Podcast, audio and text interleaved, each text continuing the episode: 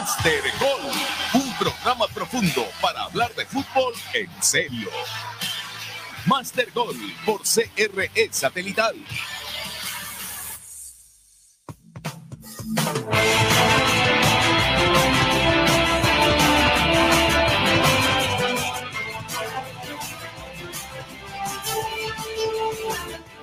Hola, hola, hola. Buenos días, queridos amigos de CRE Satelital. Cuando son exactamente las 10 de la mañana en punto, arranca Master Gol con toda la información deportiva, con todos los comentarios, con las novedades y con lo que se viene, un fin de semana cargado de fútbol porque vuelve el pan nuestro de cada día, lo que te extrañamos tanto, el campeonato ecuatoriano que hoy se llama Liga Pro. Y para eso lo vamos a comentar junto a Fernando Estrada, que se encuentra en la capital de la República, y con Juan Diego Cornejo, que se encuentra en Cuenca. Hoy el telón se abre en Quito, nada más ni nada menos que en Casa Blanca. Vuelve el viejo y querido 9 de octubre al fútbol profesional después de muchísimo tiempo y seguramente Fernando nos va a saludar y nos va a comentar cómo está el ambiente allá en la capital, luego que vuelve el fútbol ecuatoriano, vuelve nuestra querida Liga Pro. Fernando, buenos días. ¿Qué tal? ¿Cómo estás? Un fuerte abrazo, Juan Luis, ¿ah? para Juan Diego, para todos, para Alfredo, que no va a estar hoy con nosotros. Bueno, a todos enviarles un fuerte abrazo, los que están enganchados a la CR Satelital y a Master Goal. La verdad es que hay mucho que conversar tú lo manifestabas, vuelve la Liga Pro del fútbol ecuatoriano, eh, vuelve nuestro queso rancio, dirían algunos, ¿no? Nuestro queso que tanto adoramos, que es la, Liga Pro, que muchos podrán decir que es Liga Top, no es Liga Top, que tiene máximo nivel, que tiene poco nivel, que es muy física, de poca calidad, lo que quieran muchos. Las características son las que ustedes decidan, pero vayan a decir que no la adoran. Bueno, nuestro fútbol lo adoramos internamente y nos emociona mucho que vuelva la Liga Pro del fútbol ecuatoriano. Y como tú bien decías, arranca acá en la capital, con un partido entre dos históricos, creo yo, sobre todo por, por lo que ponemos en, los papeles, ¿no? Vuelve un equipo después de muchísimo tiempo a la primera categoría, a la categoría máxima del fútbol ecuatoriano, eh, y a enfrentar a Liga, el equipo que tiene más éxitos a nivel internacional en nuestro país. Así que creo yo que no es cualquier enfrentamiento, es un buen eh, partido para abrir el telón de, de esta nueva Liga Pro y hay mucha expectativa acá en la capital, te cuento, porque no solo porque empieza el campeonato, sino por el hecho de que Liga es el que abre el telón, Liga y genera muchas expectativas con su plantilla, a su hinchada, y que claro, muchos en los papeles podrán decir que Liga es el favorito. Bueno, Liga tampoco es que ha logrado llegar muy aceitado, a pesar que ha mantenido una base muy importante de su equipo. Liga no ha llegado del todo bien en los amistosos, podrían decir algunos, pero eh, hay mucha expectativa del hincha por ver a esta liga ya funcionar con un engranaje ya prácticamente logrado el año anterior y lógicamente ver, así sea unos pocos minutos, a los nuevos refuerzos y saber de qué pueden ser capaces de dar en esta nueva temporada para la Liga Deportiva Universitaria. Un rival, ojo, ¿ah? que también hay que analizarlo, ver posible 11 porque es un rival que veremos si puede o no ponerle resistencia a la Liga Deportiva Universitaria, Juan Luis.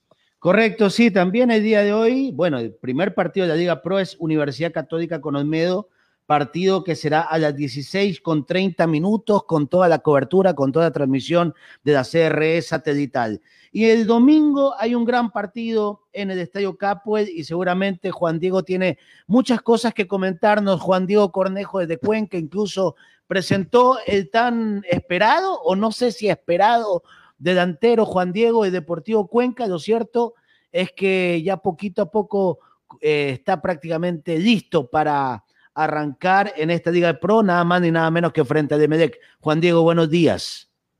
¿Qué tal, Juan Luis? Un saludo cordial para usted, para Fernando, para toda la afición deportiva que está en sintonía de Master Gol a través de la primerísima, la CR satelital. Bueno, en el Cuenca sí, hay, novedades, ¿no? Eh, Anderson Naula fue presentado como jugador ya del equipo rojo Anderson Aula es un jugador que, mm, la verdad, apuntaba para ser un brillante elemento, sobre todo cuando estaba en la Liga de Loja, pero luego ha tenido un estancamiento en la parte futbolística que aspiran los dirigentes del Cuenca poder recuperar a ese jugador Naula de la Liga de Loja ya militando para el Cuenca. Ojo, hay otro jugador que lo pretenden ya contratar, Seguramente en estas horas se dará a conocer ya el nombre de este elemento que podría vincularse al Cuenca. Y ojo que Dorregaray y el jugador Cuco definitivamente van a jugar como elementos extranjeros. Se estaba esperando hasta última hora a ver si salía la nacionalización, pero no pueden esperar más. Esta no sale y van a jugar entonces como elementos foráneos en el debut frente al equipo del ML Juan Luis. Correcto, sí, bueno, arranca, como decimos, ya vamos a profundizar el tema de la Liga Pro, pero antes sí creo que es importante señalar un tema eh, que se dio en México, se los compartí a ustedes eh, por el chat interno, y creo que es importante eh, poner un, un, o tal vez una advertencia, o, decir desde acá que nos escuchen los, amigos mexicanos, que son muy nacionalistas, por cierto, pero siempre están llevando jugadores ecuatorianos y de repente vemos cosas que normalmente en nuestro continente no las vivimos, porque todos tenemos algo, algo de, de, esta raza, ¿no? Eh, tal vez en Europa a veces se dan más casos eh, por diferentes motivos, ¿no? Pero lo que pasó con Félix Torres es, lamentable en el partido que jugó el Santos frente al San Luis. Eh, al parecer un pasabola le dijo algunas palabras muy racistas, eh, se armó un escándalo eh, en la cancha, e incluso sus compañeros lo respaldaron. Y, Félix Torres después con más tranquilidad se lo, se lo vio bastante consternado al, haber escuchado. Obviamente no repitió y creo que no es necesario repetir lo que, lo que le señalaron en el terreno de juego, así sea quien sea, un hincha, un pasabola, nosotros tenemos que acabar con esto, todos somos iguales, lo, vivimos diciendo, así que eh, no sé qué opinan ustedes, compañeros, y creo, creo, no sé si, si Agustín nos puede tener listo el audio de, de, Félix Torres para que escuchemos también lo que dijo el jugador ecuatoriano, pero sí quiero escuchar, por supuesto, las opiniones de Fernando y Juan Diego. Vamos por, con Fernando primero. A ver, es, lamentable, Juan Luis, por donde lo veamos. Hay que coordinen, me parece, no sé si Agucho lo tenga. Eh, Juan Diego comentaba en interno que sí lo tiene, así que de repente ahí pueden coordinar entre los dos mientras damos nuestra opinión. La verdad a mí me parece un tema sumamente lamentable. Yo no sé si, era, si es muy común que esto en México suceda, eh, pero la verdad es que al menos creí que en, en, en América en general esto ya no se daba, en Europa es mucho más delicado sucede, sucede muchísimo y, es muy eh, penado, castigado esto, eh, de manera severa, como debe ser, claro está, porque se intenta erradicar este tipo de, pésimas costumbres que, que, la verdad es que lo único que hacen es ofender y denigrar a una persona. Entonces, ahora ha pasado con nuestro compatriota y no es que ahora, porque es con nuestro compatriota, nosotros le tomemos importancia, lo hemos hablado antes. Es más, Alfredo, habla, habla, mucho acá en este programa del tema del racismo cada vez que se da o no se da un caso. Básicamente es cuando algún tema termina eh, cayendo o, pasando por algún tema de algún ejemplo de racismo, él siempre eh, levanta la voz. Acá Alfredo siempre lo ha manifestado. Y no es que ahora lo hacemos por Félix Torres. Con más razón debemos hacerlo es un compatriota. Y la verdad es que Félix está muy afectado, muy afectado. Ya vamos a escuchar las palabras de él, pero pero con justa razón. Es un chico joven, es un chico que nunca ha vivido una experiencia como esta. Eh, y la verdad es que lo deportivo, los puntos que ha conseguido el equipo que lo ganó, eh, fue lo de menos en este partido. Ha recibido apoyo de incluso jugadores, no solo de su equipo, sino de otros equipos que ya han levantado la voz. La dirigencia también, su presidente, ha publicado en las redes sociales oficiales del club y en la de él personal el apoyo eh, máximo, lógicamente, a su jugador, a Félix Torres. Así que es un tema que está dando de qué hablar en México y en este caso lamentablemente no es positivo, involucra a un ecuatoriano. Claro que sí, es que si no alzamos la voz aquí en el Ecuador, ¿dónde la vamos a alzar? Y si, es con un jugador de los nuestros, con mayor razón. Eh, ya vamos a escuchar a Juan Diego, eh, su opinión, pero tenemos eh, las palabras de Félix Torres una vez culminado este, este mal rato, este sabor amargo, el jugador ecuatoriano señaló lo siguiente. Escuchemos. Buenas noches.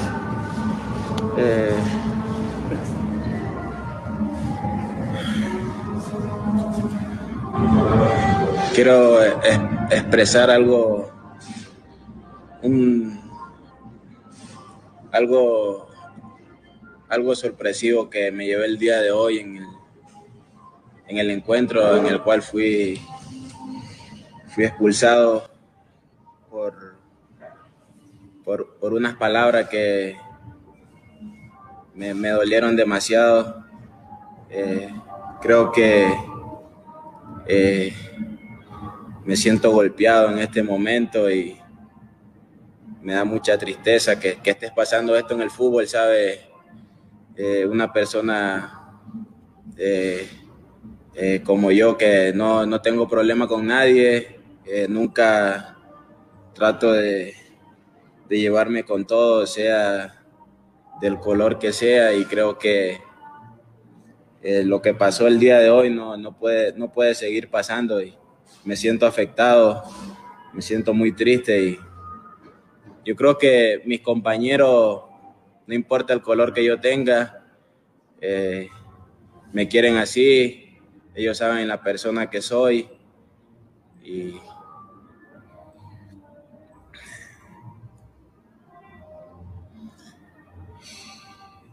saben el, dolor que, estoy sintiendo ahora, pero me siento identificado como negro y, amo mi color y amo y quiero mucho a mis compañeros eh, porque ellos me defienden en, todo lo que yo hago, eh, siempre están ahí respaldándome. Y quiero dejarles este mensaje para que, para que no, no, no siga pasando esto en el fútbol, ¿sabe? Yo creo que es algo que se ha venido repitiendo, pero si te lo dicen de la manera que, lo recibes en el momento del partido, te golpea mucho. Eh, era todo lo, que tenía que decirle yo en este día.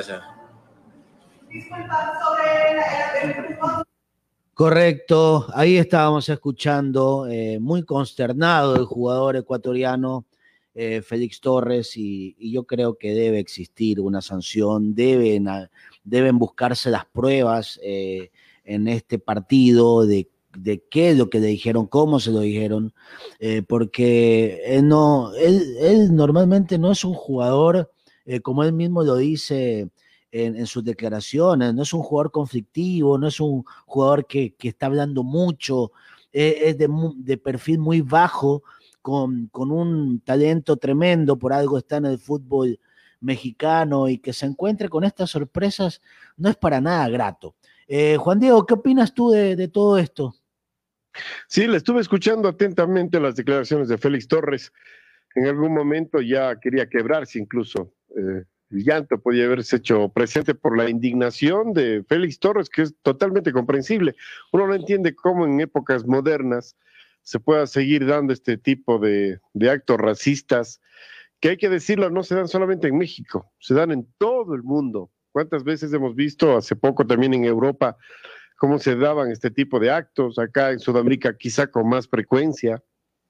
Es algo que lamentablemente se intenta, pero no se logra eh, sacar del todo este tipo de actos. Ya depende, creo, creo que de las personas, el hecho de concientizarse y no tratar de rebajar a una persona por su color de piel ninguna forma es aceptable y si tienen en, México que encontrar culpables y castigarlos, se lo debería hacer de la forma más ejemplar, para que así vayan tomando conciencia de que no se puede actuar así en contra, no de un deportista ni de un futbolista, en contra de otro ser humano.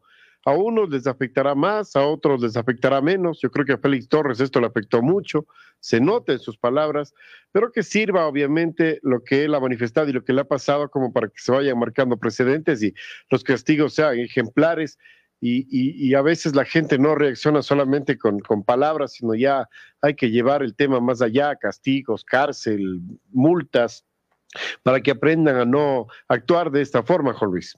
Sí, correcto, y esto obviamente va a tener mucho eco. ¿ah? Yo estoy seguro que muchos jugadores ecuatorianos eh, de la selección y, seguramente de otros equipos eh, lo van a respaldar y, se tendrá que tomar alguna, alguna medida para sancionar ya sea el club. Eh, bueno, no sé de qué forma podrían sancionar al, al Parabola, pero, pero tiene que haber una medida que ya eh, paremos un poco la mano Eh, acá en el país tengo entendido que hay advertencias de repente cuando están jugando y hacen algunos sonidos extraños eh, a jugadores cuando tienen la pelota, jugadores negros, hacen advertencias. y, después tengo entendido que pueden hasta suspender el partido. Ya no es, no sé, no, no es tan común, pero antes era una constante, ahora sí se está respetando un poquito más este tema. No sé si en el fútbol mexicano este tipo de, sanciones existen, pero estoy seguro que eh, la FIFA lo que más pelea es justamente es eh, uno el tema del fair play y de otro estar totalmente en contra del racismo, Fernando.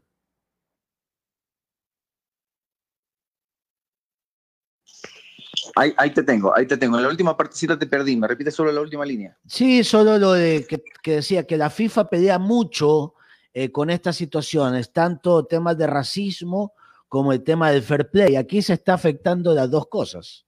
No sé si en México existe esta sanción.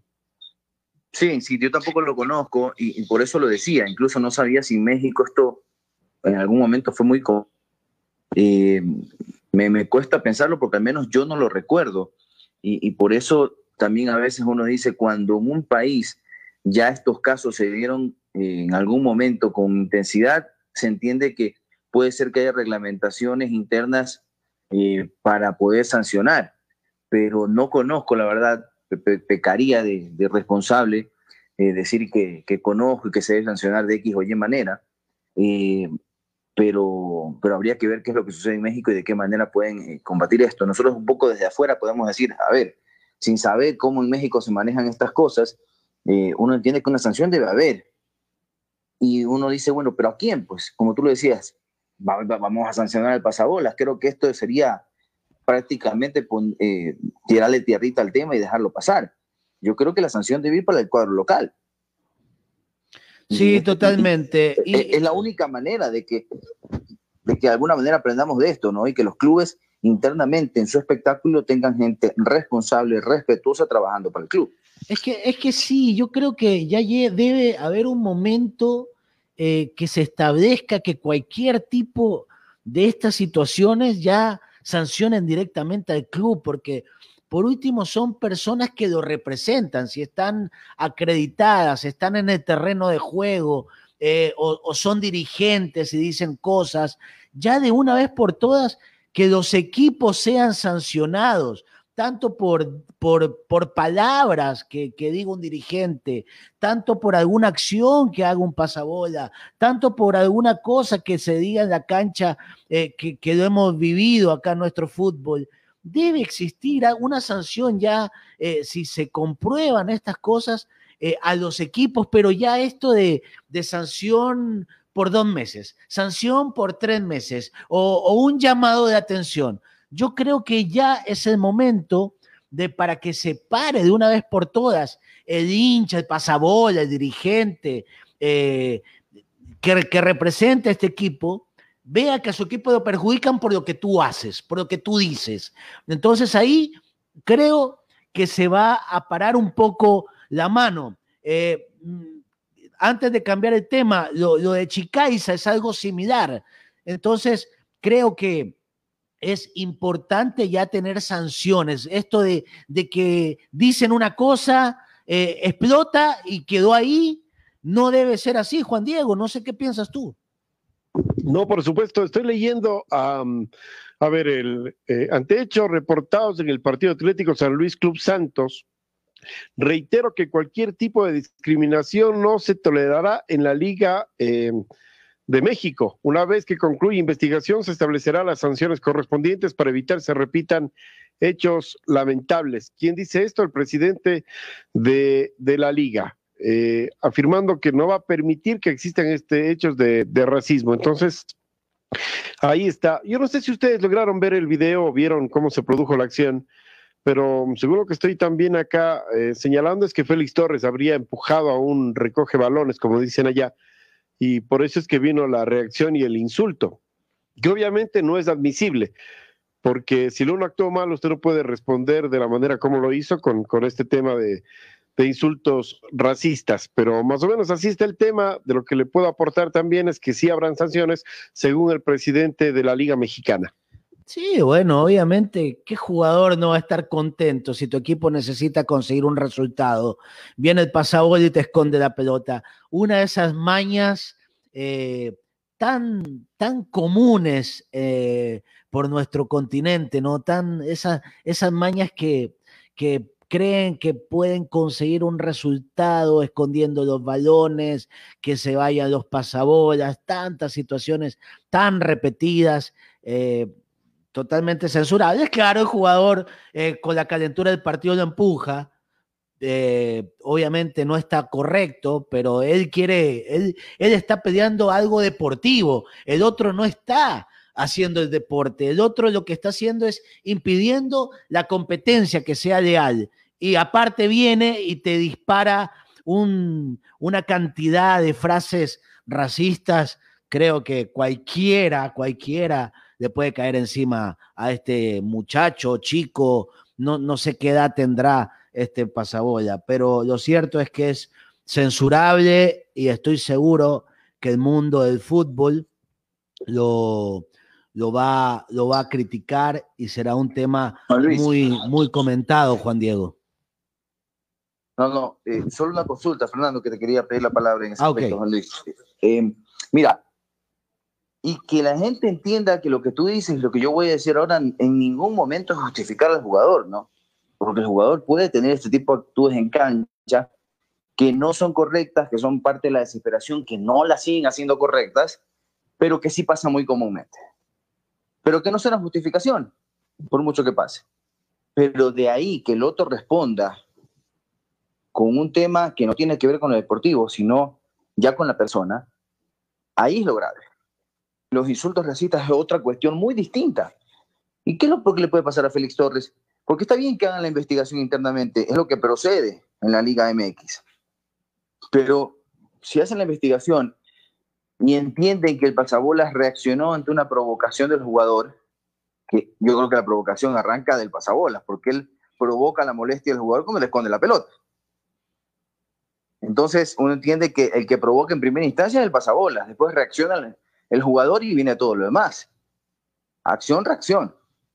Pero, ¿qué es lo, digamos que desde lo deportivo, esto ha sucedido y la gente piensa, hay que sancionar también a Félix Torres? Bueno, desde lo deportivo, Félix Torres que le caerá un partido por un empujón a un eh, pasabolas, que es algo muy común y que eso se ve en el fútbol hace muchísimo tiempo. Yo creo que máximo le caerán uno o dos partidos si es que lo quieren sancionar al jugador. Pero el club al que representa este pasabolas no puede salvarse bajo ningún concepto y bajo, ningún criterio que pueda ejercer la defensa del, club local o del, pasabolas, de quien sea, no puede salvarse de un gesto como este. Hay que sancionar para dar ejemplo y me parece que eso es a lo que se refiere el presidente de la Liga MX. Claro, ahora le digo Fernando y Juan Luis, y yo estoy revisando acá un video eh, de la acción que se está produciendo y obviamente Félix Torres va a querer contra el, pasabolas que le dé rápido la pelota para reanudar el juego, pero ya había una pelota que estaba en la cancha para reanudar eh, las acciones. Félix Torres me parece que con el tema de que estaba apresurado por reanudar el partido, no se da cuenta que existe otra pelota ya y por eso es que el pasabolas no le proporciona el balón porque sabe que ya hay otra pelota en la cancha. Entonces yo creo que esto con, estos videos y con todo lo que está saliendo actualmente va, va a ser obviamente un, tema que va a traer mucha cola. Ahora, claro, yo no veo que esté bien de parte de Félix Torres de agredir a un menor de edad, como tampoco está bien que el menor de edad le insulte eh, y sobre todo con temas racistas. O sea, de lado a lado yo creo que existe culpabilidad por los hechos acontecidos en, en este partido. Eh, es un tema difícil, dijo Juan Luis. Sí, lo que pasa es que, mira, es lo que dije al inicio, tú estás jugando, tú estás eh, practicando un deporte, porque esa es, la esencia, estás desarrollando tu juego y estás compitiendo de una forma, digamos, leal. Entonces, resulta que viene el pasabola, te esconde la pelota y, el árbitro no hace nada y nadie hace nada. Entonces, claro, hay una desesperación del jugador que, como tú lo dices, no es la correcta, pero de igual manera no tiene ninguna justificación este chico, por muy menor de edad, de haber dicho eh, palabras racistas. Pero Torres lo que hace es querer competir. Él no está haciendo ninguna maña. El que está haciendo la maña es el pasabola, al retener la pelota. sí. Un par de cosas ahí, porque lo que explica Juan Diego es que viendo el video, Félix Torres es el que comete la imprudencia al no darse cuenta de que ya habían entregado otra pelota y que estaba en juego. Es lo que yo le, entrego, lo entiendo a Juan Diego. Y Félix no se da cuenta y en su desesperación de renovar el juego, el pasador no le entrega la pelota porque allá hay otra pelota que está entregada. Entonces, al darse esto, yo creo que podemos entender que hay un error por parte de Félix porque en su desesperación no se da cuenta de aquello. Ojo, viendo esto, tampoco justifica el insulto racista. Ojo con ese detalle. Porque a Félix se le tiene que caer una sanción que le caiga. Porque Félix se equivocó. Entonces, que le caiga la sanción de uno, dos, tres partidos, lo que considera la Liga MX por un acto como este, apartado completamente del tema del racismo, porque, ojo, a veces puede pasar que, recordemos que Félix es ecuatoriano, es un deportista extranjero, y en México la gente es muy nacionalista.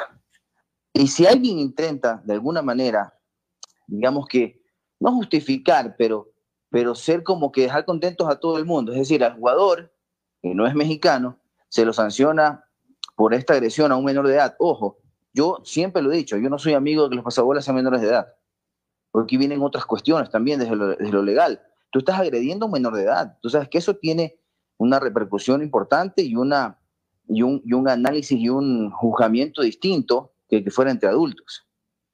Entonces entiende que es un jugador de fútbol que ya pasó a la adultez por, por el tema legal de en su edad, porque Félix ya no es menor de edad, pero el chico sí.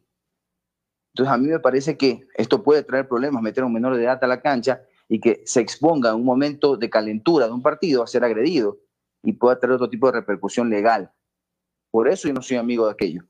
Pero bueno, eh, el tema es que este chico igual de ninguna manera está justificado. Y si a Félix le cae lo que le tenga que caer como sanción por agredir al pasabolas, por un error de él, por no darse cuenta que una pelota ya fue entregada, ok, que se lo sancione. Pero el chico que no va a, terminar cayendo en una sanción personal, sino que el club va a tener que pagarla, bueno, el club sí hay que sancionarlo fuertemente para que entiendan y piensen bien a quién deben o no deben poner a representar al club en esa, en esa responsabilidad. Claro, Fernando y Juan Luis, eh, no sé, revisen ustedes, pueden revisar el video también que envía al grupo y, y pueden sacar también sus propias conclusiones de lo que pasó en la jugada, pero se nota que ya hay otro, balón también en la cancha, ¿no? Y cuando se produce el, tema de la agresión. Yo noto que allá en México están divididas las opiniones. Unos piensan que Torres tiene razón y obviamente debe haber una sanción para el que actuó de manera con insultos racistas, pero también hay otro grupo que piensa que él fue a agredir y que esto provocó el insulto, en fin, o sea, va a dar para mucho, mucha cola este tema, repito, pero pueden ustedes también revisar el video y creo que ese video habla mucho, es muy concluyente. Sí, antes, antes de irnos a una pausa, eh, también lamentablemente hay un antecedente negativo eh, con, con, un jugador ecuatoriano, que fue lo que pasó con, con Renato, Renato Ibarra, eh, todo ese conflicto que tuvo por temas fuera de, la cancha, pero en México fue muy comentado, fue muy censurada la situación, más allá de, de lo que se decidió al final la imagen del jugador no quedó bien y, la imagen del futbolista ecuatoriano también fue, fue cuestionada. Esperemos que no se mezcle este tipo de cosas por el antecedente que hay de Renato Ibarra y que realmente eh, se ponga en la balanza el tema del racismo, que es lo más eh, importante, es lo más preocupante, porque si no se toman, no se toman cartas en el asunto, eh, vamos a seguir, pues va a seguir la misma historia, te van a gritar de todo de las gradas, el pasabola va a seguir haciendo lo mismo y, todo, y, todo así va a quedar eh, como que todo está normal. Eh, creo que tenemos que irnos un corte, Juan Diego. Sí, vamos a la pausa en este momento. Gracias a Ochoas Sport, punto de venta autorizado de la marca italiana Lotto Allí encuentra toda la indumentaria de Deportivo Cuenca 2021 para toda la familia. Además tenemos una gran variedad de calzado en reconocidas marcas como Reebok, Adidas, Nike, Puma, Skechers, Ochoas Sport en la Avenida Las Américas junto al Coral Centro. Envíos dentro y fuera del país si usted llama al teléfono 099 759 1975 de Ochoas Sport. Vamos a la pausa.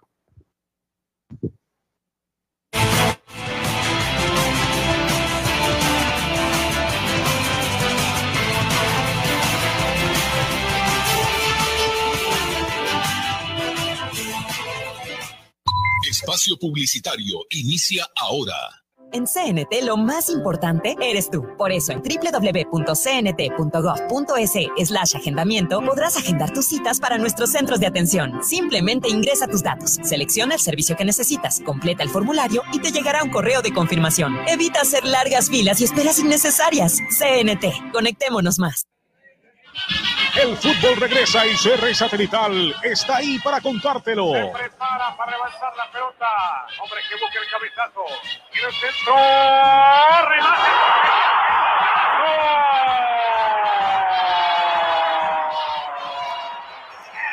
Pie para colar ese tiro libre.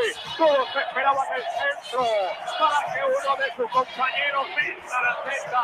Pero esto se fue al fondo, directamente frente a las redes. Es la fiesta. Escúchanos en CRE Satelital. Está mucho mejor. La radio que domina y vamos, hincha empuja, que el partido se termina. Si eres de los que ama estar en casa, pues con Banca Virtual Intermático puedes pagar tus impuestos prediales desde el lugar que más te guste de ella, cómodamente, sin tener que salir de casa. Difiere el pago de tus impuestos prediales a 12 meses con intereses usando tu tarjeta Pacificar. ¿Qué esperas para pagarlos? Banco del Pacífico, innovando desde 1972. Espacio Publicitario finaliza ahora. El fútbol en todas sus frecuencias. Por la señal original de CRE Satelital. La marca. La Central Unitaria de Trabajadores está con usted desde adentro. Los sábados por CRE Satelital, la Central Unitaria de Trabajadores y su presidente, el abogado Richard Gómez, presenta desde adentro un programa de entrevistas con personajes y charlas importantes sobre temas laborales. Desde adentro, con la conducción de Sandra Grimaldi sábados, 10 de la mañana. Trabajar con fe y esperanza. Equipos a la cancha. Se mantiene la táctica. Equipo que gana no se cambia. Y continuamos con Master Goal. Un programa en serio.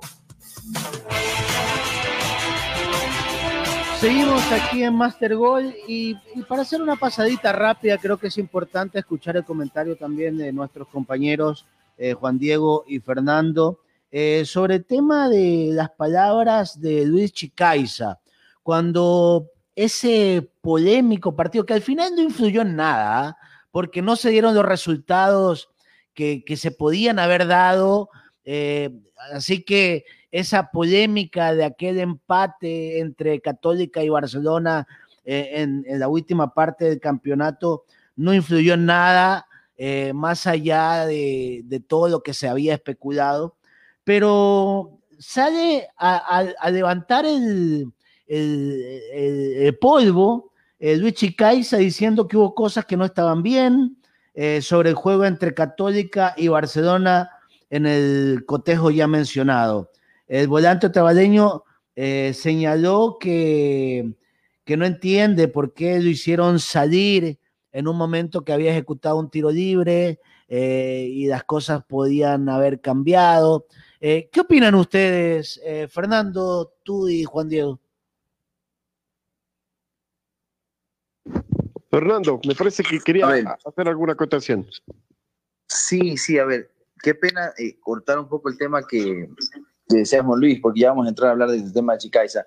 Pero sabes que en el corte pude ver el video completo y incluso la chica, que yo no sé, debe ser mexicana, no me percaté, eh, y habla de que Félix, ante su comportamiento, se aprovecha de una situación que hoy eh, es delicada y que vende mucho, como lo es el racismo. Eh, habla de que se aprovecha, me parece un poco desatinado por parte de ella, y ella saca una conclusión, a mi criterio, muy,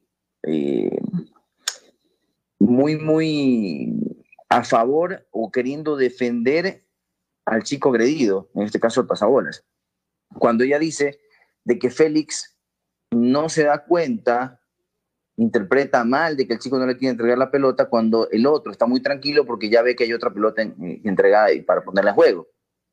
Uno, el juego no estaba reanudado. Dos, el chico pasabolas sí le quiere esconder la pelota. El chico, van, si, ven, si ven el video y, y búsquenlo la gente que está en redes sociales, si ven el video, el chico no está, el chico completamente tapado por la banca de suplentes. El chico tampoco se puede haber dado cuenta del momento que le entregaron la pelota o entregaron la otra pelota. Para mí el chico no actúa con naturalidad y sin apuro porque vio entregar la pelota. Él nunca ve cuando se, se entrega la pelota porque la pelota se entrega casi en el momento previo de dos segundos mínimo, máximo, perdón, de que, le de que entreguen la otra pelota. Y no, él no tiene visión al ángulo donde entregan la otra pelota porque lo tapa la banca de suplentes cuando sea el empujón de Félix. Entonces, si vamos a defender al chico, hagámoslo bien, porque el chico tampoco nota que se entrega la pelota. Es decir, no está justificado en lo absoluto. Él no quiso entregar, es más, cuando se ve que, que, el, equipo rival revienta la pelota, eh, antes de poder, obviamente, volver a poner en juego, cuando revienta la pelota en el rechazo, el chico inmediatamente actúa para, para esconderse, no para entregar la pelota. Va caminando como para alejarse de la jugada y Félix lo va a buscar. Entonces hay una clara intención del chico de no entregar la pelota. Si el chico quería entregar la pelota, que es su responsabilidad en la cancha, él inmediatamente se hubiera acercado a entregar pelota. Y él comenzó a caminar recto para desentenderse de la acción. Entonces, ahí me parece que se equivoca la chica que lo vende así. Y ahora, revisando el video, yo lo interpreto de otra manera porque si en verdad Félix se equivoca, porque no él no se da cuenta que ya hay otra pelota entregada, yo sí debo decir, bueno, Félix se equivocó porque en el apuro no se dio cuenta y por más que él no se haya dado cuenta sigue siendo un error. Pero en este caso, ni él, hablando de Félix, ni el chico pasabolas se pudieron haber dado cuenta de que la pelota se estaba entregando justo en ese momento del empujón, porque es casi en el momento justo. Entonces, tampoco creo que la teoría de defender al chico diciendo que Félix fue el, que se equivocó y el chico el chico sí se dio cuenta que estaban entregando una pelota, me parece que es completamente desacertada. O sea, nunca los pasabolas, nunca los pasabolas esconden la pelota, ¿no? O sea, ¿cuánto tiempo llevamos viendo fútbol y, y los pasabolas no esconden la pelota? Nunca, nunca. O sea, no seamos ingenuos, la verdad. No seamos ingenuos. La acción de Torres es por querer seguir jugando y si no se dio cuenta, eh, como lo dice Fernando, estaba tapado por la banca. Pero la acción del pasabola era aprovecharse de la situación. Juan Diego, ¿algo querías decir? Sí, eh, a ver, eh, me ratifico que yo creo que de parte de ambos, de parte de ambos actores existe la culpabilidad. Hablo del pasabolas, eh, que estuvo mal en la acción de no pasar rápido la pelota, luego de insultarlo de la manera como lo hizo, así como estuvo mala la acción de Félix Torres de, ir en contra de la humanidad del, del, del, pasabolas, obviamente con el afán de reanudar de forma rápida también el esférico, lo que le terminó costando la expulsión. Creo que de ambas partes hay también una reacción. Habrá que ver de quién es más comprensible, no sé. O sea, eso ya lo tendrán que investigar allá en la Liga Mexicana. Lo cierto es que al menos yo veo que en, ambas posiciones hay su grado de culpabilidad, Juan Luis. Sí, y, bueno, eh, cambiando, cambiando ya de tema y levantando un poquito de polvo lo que dijo Chicaiza, que creo que no nos debe tomar mucho tiempo. Eh, definitivamente es, es preocupante, ¿no? Eh, lo que decíamos el otro día, de que digan cosas y no pasa nada. O sea, te van a sancionar dos, tres meses. Otra vez Chicaiza vuelve alborotar este maldito avispero de, que hace pensar mal. Pero ¿dónde están las pruebas? ¿Dónde están las pruebas? El otro día con el jugador de Cuenca, ahora con Chicaiza. ¿Qué opinan ustedes, Fernando, por ejemplo? A ver, yo, creo que, que Chicaiza está claro lo que quiere darle a entender a todos. El tema es que no acusa directamente a nadie. Directamente él no acusa a nadie. Y es más, creo que esas declaraciones son dadas con mucha viveza, ya con, con, con mucha inteligencia, pensando en lo que le pueda llegar a caer a él. Porque él todo lo deja muy al aire, o sea, muy como que ustedes interpreten como quieran, ¿no? Ustedes interpreten como quieran. Él no está acusando directamente a nadie. No es el mismo caso del chico del Cuenca, eh, que hoy ya no está en el Cuenca, claro está. Eh, me, me, fui con el nombre. ¿Cómo se llama este chico, Juan Diego? Eh, se me fue a mí también. Ya, ya le recuerdo lo digo. Bueno, ya nos vamos a acordar. Pero no es el mismo caso de este chico del Cuenca, que acusó directamente a, a jugadores del cuadro millonario de ofrecerle X cantidad de dinero. Entonces, está ofendiendo directamente al club, porque de paso no dice nombre del de jugador, da a entender eh, en qué posición juega o en qué zona de la cancha, pero habla directamente de Melec. Entonces hace una acusación de un intento de compra en un partido, que eso es ilegal. Acá, lo que él hace es dejar muy en, en el aire el tema. Bedoya, Bedoya es el jugador de Cuenca, perfecto, muchas gracias. Creo que nos mandan ahí desde, estudios el dato, gracias a Uso, a Napa, quien haya enviado ese mensaje. Claro, no es el mismo caso de Bedoya. Bedoya acusa directamente una intención de comprarte. Acá hay un tema de que, lo pone en el aire, de acuerdo a lo que pasó, me sacaron por esto, eh, ustedes interpretenlo como quieran. Él no está acusando directamente a nadie, sí, da a entender cierta cuestión, pero no sé qué tanto, así lo llamen a declarar, puede llegar a ser eh, eh, válido para juzgarlo y para castigarlo.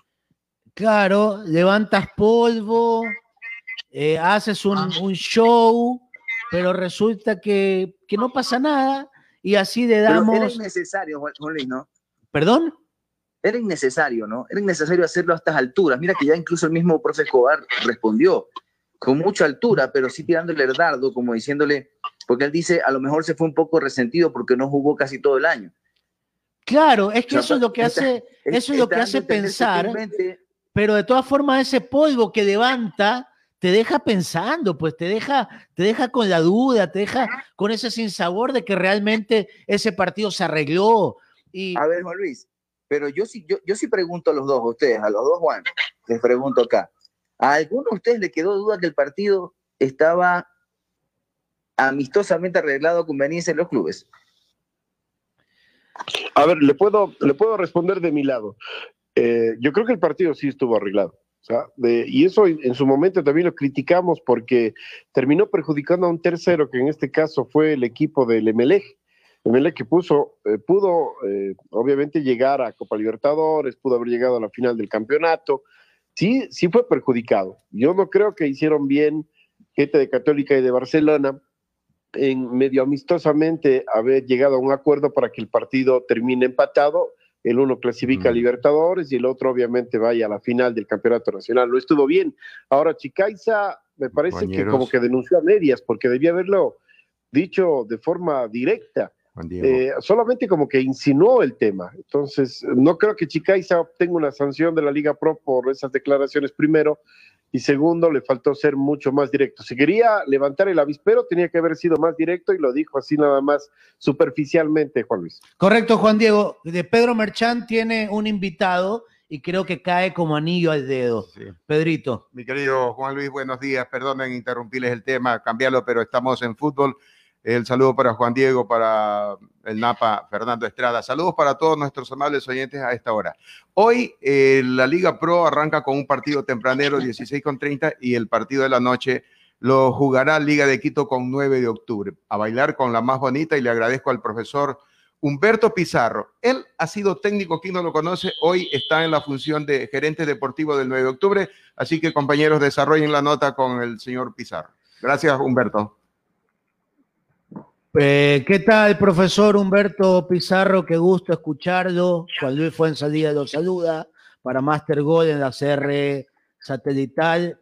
Me imagino que debe haber una sensación eh, muy emocionante de que después de 26 años vuelva el 9 de octubre a jugar en Serie A y usted como gerente eh, técnico, gerente deportivo, profesor, buenos días. Todos sus compañeros de aquí, le insisto, y a todos los oyentes. Sí, es verdad, eh, eh, hay una sensación muy linda, yo creo que también mucha ansiedad hemos guardado nosotros a medida que se ha estado acercando el inicio de la Liga Pro por ver debutar a 9 de octubre, de aparecer luego de 26 años como que lo manifestado y sobre todo ver el equipo que, que hemos formado, que hemos construido, yo creo que es un equipo nuevo. Siempre hay esa motivación, esa ansiedad por ver cómo está el trabajo que se ha hecho, que los jugadores eh, rindan a cabalidad, como todos nosotros queremos, y sobre todo un partido importante con de yo creo que eh, siempre va a ser motivante enfrentar a, a Liga Quito, uno de los, de los, yo diría, uno de los más difíciles del torneo, sí, debe darle mérito a los demás equipos, ¿no? Porque evaluamos a Liga de Quito, eh, su gran capacidad que tiene, pues que repite su técnico ya por tercera temporada, ha hecho muy pocas variantes y le dan un poderío enorme al equipo, pero nosotros hemos también hecho nuestro trabajo, no tememos a la liga, nos respetamos sí, y vamos a tratar de hacer un partido de hoy. Profesor, no es por, por querer cepillar el piso, pero realmente lo que vimos de 9 de octubre en la noche amarilla nos dejó bastante eh, con, con, un, con un, un buen sabor. Eh, vimos un equipo luchador, vimos un equipo que genera oportunidades, me imagino que todavía hay cositas que corregir, pero, pero ¿cómo, ¿cómo siente que está el equipo para el inicio, este estreno en, en el fútbol, en el fútbol grande, en el, en el fútbol de primera? Sí, habíamos conversado con el técnico León, con los amigos, fuera de cualquier resultado positivo que se con Barcelona, eh, tener un buen desempeño, que el equipo muestre un buen funcionamiento, eh, un buen automatismo táctico, como así lo demostró, ¿no? Por supuesto que es un equipo que está todavía en formación, eh, la filosofía que tiene el técnico Juan Carlos León es muy buena, puesta la pelota, es lo posible tratar de salir jugando desde atrás, eh, un poco arriesgado de jugar desde los 5 50 cuando se pueda, por supuesto, cuando no se pueda, bueno, tratar de, de atraer al rival para que hacerle un poco más largo al rival, tirar el espacio, trabajar camerización eh, y al mismo tiempo hacer un trabajo presionando la primera línea cuando no tenemos la pelota. En esta circunstancia era muy positivo lo que nosotros hemos conversado de tener un gran desempeño con Barcelona para que hoy el equipo vaya con esa confianza y pueda buscar a la Liga de Quito. Correcto, profesor. Tenemos a nuestros compañeros. Vamos primero con Fernando Estrada, desde la capital de la República, que seguramente le quiere hacer alguna consulta, y luego con Juan Diego Cornejo desde Cuenca. Profe, ¿qué tal? ¿Cómo está? Fernando Estrada los saluda, un fuerte abrazo, un gusto volver a, a conversar con usted y, y, y, y, siempre, siempre es un gusto hacerlo, a los tiempos que no lo podíamos hacer junto a usted acá al aire. Y, y la verdad es que yo sí quiero quedarme un poquito por preguntarle, profe, usted que entrenó mucho tiempo, usted que hoy está desde otro balcón, desde otra tribuna, eh, viendo el fútbol, y cuando uno habla de esa ansiedad de que ya empieza el campeonato y lo bonito de enfrentar a un equipo duro como Liga de Quito, de los más laureados de nuestro país, el mayor éxito internacional, seguro, sin duda alguna para un entrenador es muy bonito arrancar el campeonato. Así, podrán pensar algunos de que de qué es bailar con la más bonita, como decía en su momento el bolillo, no deja de ser un partido complicado, pero igual emocionante. Hoy usted lo vive no desde el banco, lo vive desde el puesto de gerente deportivo. Y yo le pregunto, profe, ¿ese cambio no le genera ansiedad ahora que las cosas son así? ¿Qué tal? ¿Cómo estás?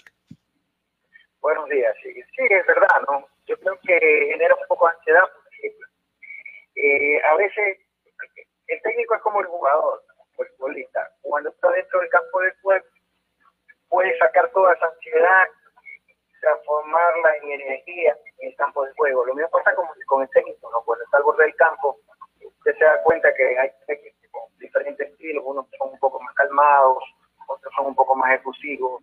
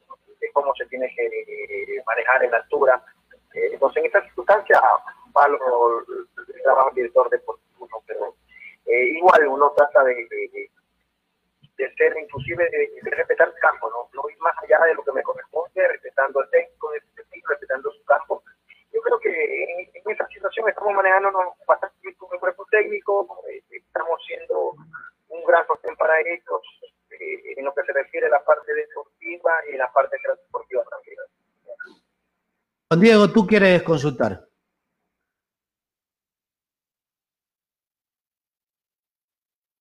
¿Tenemos a Juan Diego?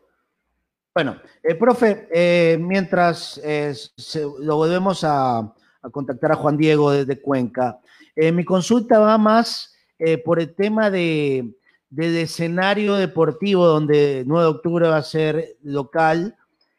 ¿Cómo está el estadio modelo? Sé que lo han, lo han arreglado, sé que la cancha está en mejor estado, pero ¿quién mejor que usted nos cuente esos avances? Si el estadio está ya listo eh, para recibir el fútbol de primera, profesor. Sí, el campo es nuevo. El campo resembraron tierra, resembraron césped, eh, hicieron ciertas adecuaciones, inclusive una, un mejor acceso eh, exterior del estadio. Allí vamos a compartir el escenario con Guayaquil Sport. Son cuatro camerinos que hay, dos locales, dos visitantes. Eh, tenemos dos y dos, Guayaquil Sport y 9 de octubre. En realidad nosotros eh, estamos comenzando a hacer los trabajos de nuestros dos camerinos, por cuanto teníamos planificado nosotros eh, comenzar a realizar nuestras actividades locales a fines de marzo, pero esto es una eventualidad, me parece que no están haciendo aún la construcción de la pista sintética, por eso es lo que nos impedía a nosotros jugar desde el inicio de la Liga Pro, usando este escenario, pero no se ha hecho este trabajo, entonces se nos va a permitir jugar el próximo fin de semana eh, o día lunes con Churruna como locales, entonces estamos ahorita eh, comenzando a hacer los trabajos en Camerino para tratar de, de adecuarlo, que son ligeras cosas que, que hay que hacer, ¿no? trabajos básicos. Y allí, como le dije antes, eh, el campo de juego, que es una de las cosas más importantes para realizar la actividad pública, está en óptimas condiciones. Correcto. Juan Diego. Sí, gracias, gracias Juan Luis. Eh, profesor, ¿cómo está? Muy buenos días desde la ciudad de Cuenca. Juan Diego Cornejo le saluda. Eh, con una inquietud, eh, 9 de octubre ha terminado ya el tema fichajes o podríamos esperar algo más de los próximos días para que contrate y fortalezca más todavía el equipo? Gracias por la respuesta, profe, de antemano. Buenos días, Juan Diego.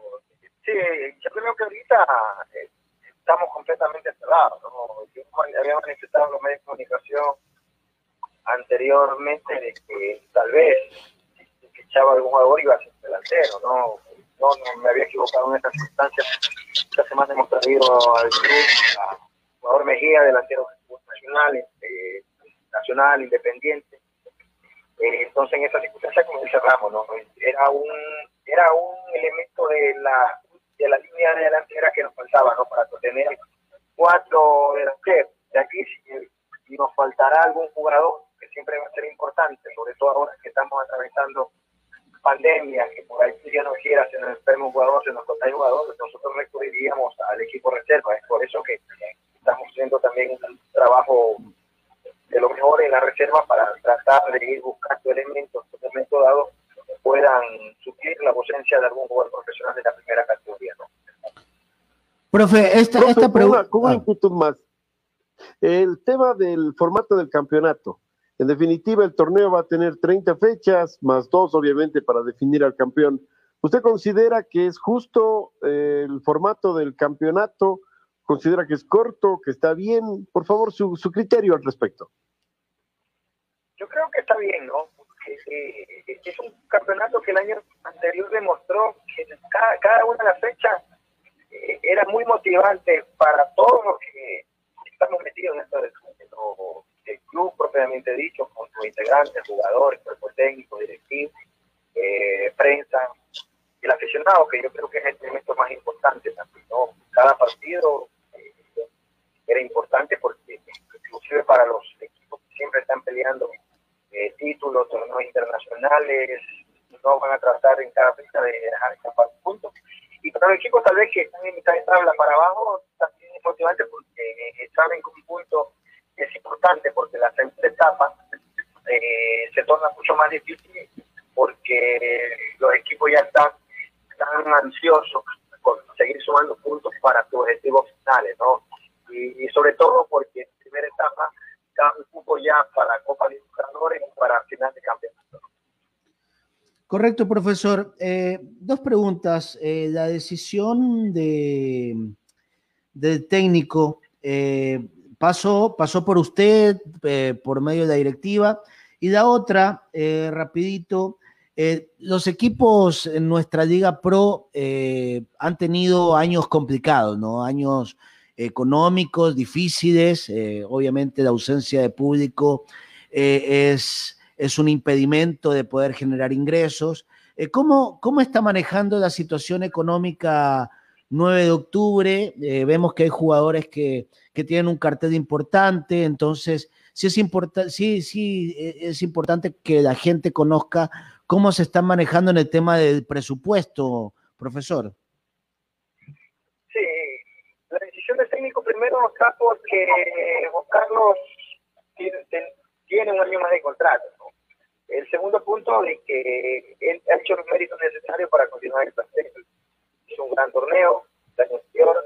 eh, yo creo que el 2019 también es un gran torneo cuando él se desempeñaba como director técnico en Independiente Junior. Yo creo que ellos como Rense iban a ser los claros eh, equipos que iban a ascender en, eh, en ese año a la Serie A, ¿no? por las circunstancias que sería conoce por ser filial independiente, eh, se cedió ese cupo, ¿no? Para el, otro equipo que fue por en ese momento, pero sé, hizo una gran campaña, entonces eh, el respaldo mayor eh, de directivos de octubre, de quienes habla, para, para buscarlos en el día a día, yo la verdad, mm, lo conocía, no lo he visto trabajar, me una gran impresión del trabajo que, que realiza, un trabajo muy planificado con su cuerpo técnico, eh, a pesar de ser joven, entrenador, eh, eh, tiene gran personalidad, eh, merece, como todo entrenador, y mucho más como,